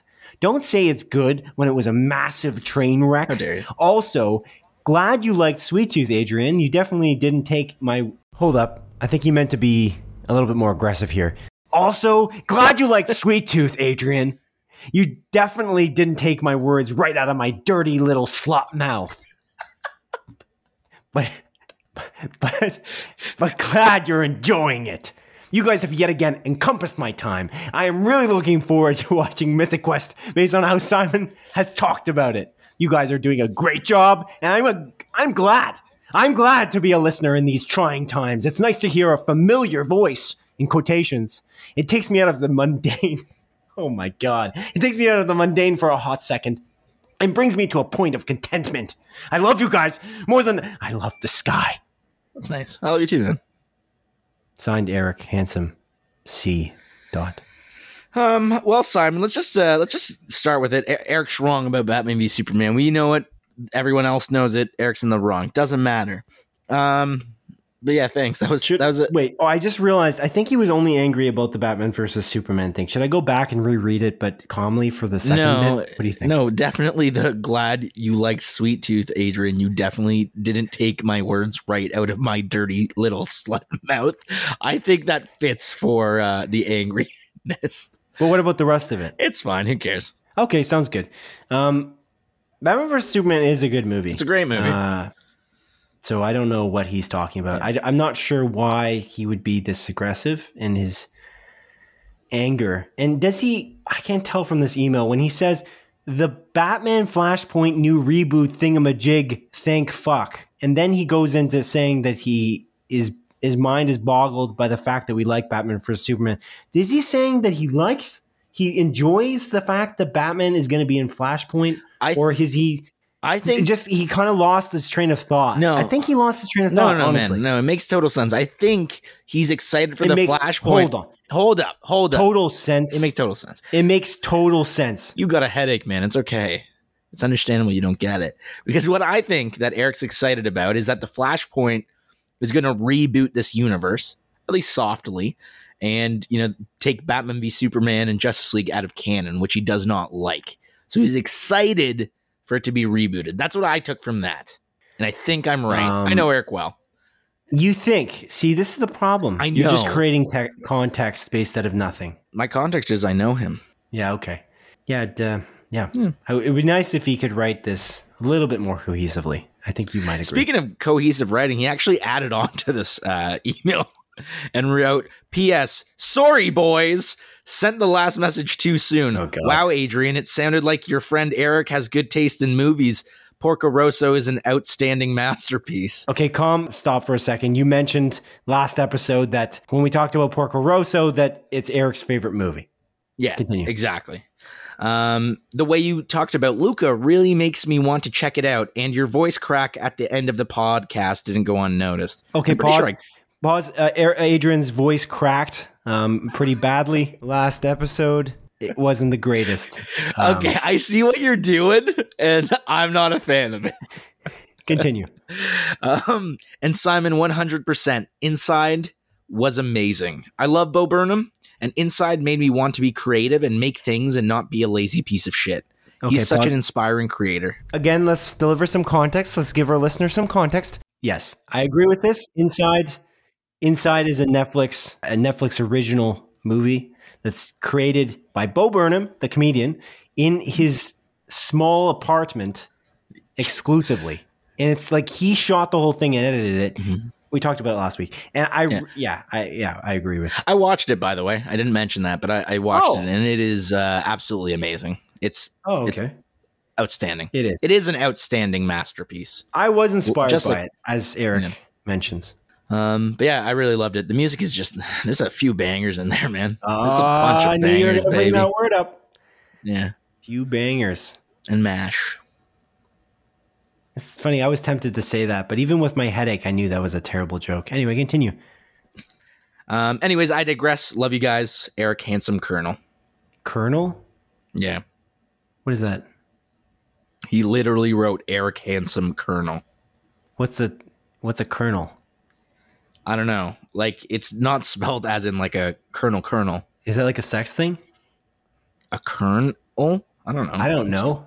It's spelled C-U-R-N-A-L. Are we naive? No, it doesn't mean anything. He meant to write colonel? Like C-O-L-O-N? Or maybe he was trying to write his name, which is Kerwin? Like in a position in the army type of scenario? I don't know. Whatever. Who cares? Colonel. I can't wait to watch those trailers again when we go to the movie theaters. Colonel. Oh, right. Cineplex. Yeah. So Adrian here is referencing Cineplex. Oh, my Odeon, God. How the fact that when you go to a movie and you're watching the movie, before you watch the movie, there's previews, but Cineplex has special previews with little popcorn men called, I don't even know what they're called, but they're like popcorn men. They're kind of humanoid. And one of them's name is Colonel, because he's a colonel. Get it? He's a colonel with a K-E-R-N-A-L, but he's also a colonel as in like a position in an army, like C-O-L-O-N-E-L. Oh, man. Good times. Anyway, thanks, Adrian. It's also colonel. You said A, like A-L. It's E-L. K-E-R-N-E-L. You said A-L. Yeah. Oh, I'm sorry. I said Colonel. My mistake. Look at me. Look at me making fun of him. Writing that was really bad spelling Colonel with C. But anyways, maybe he's referencing the popcorn. Maybe he's a popcorn. Maybe he's saying Eric Handsome Colonel. He is a popcorn. He's a popcorn. That's probably what he's saying. Anyways, yeah, we're really going long for no reason here, Adrian. This is the 52nd episode. I don't know if we want to stop. Well, actually, I think last episode you promised that we would make this episode 52 hours, didn't you? It's true. So we're going to continue going. In total silence. In total silence, exactly. As soon as this, I just said in total silence. Are you serious? You just talked. I literally just said in total silence. you want to go from the total silence now? You want to end it at least? And then they we're going to sign off at the end of the 52 hours, obviously. So we're just going to leave a silence for 52 hours? Yeah. Or sorry, not 52 hours now. Well, this is a 2-hour podcast. About 50 hours, yeah. About 50 hours. Okay. Okay, let's do it. No, this is stupid. Thank you for listening to the 52nd episode of Split Focus, a film and TV podcast. My name is Simon Eady, and this is Adrian Pinter signing off. Hey, guys.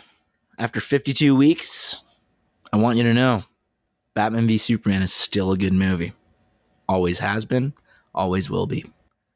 Thank you very much for listening for the past year.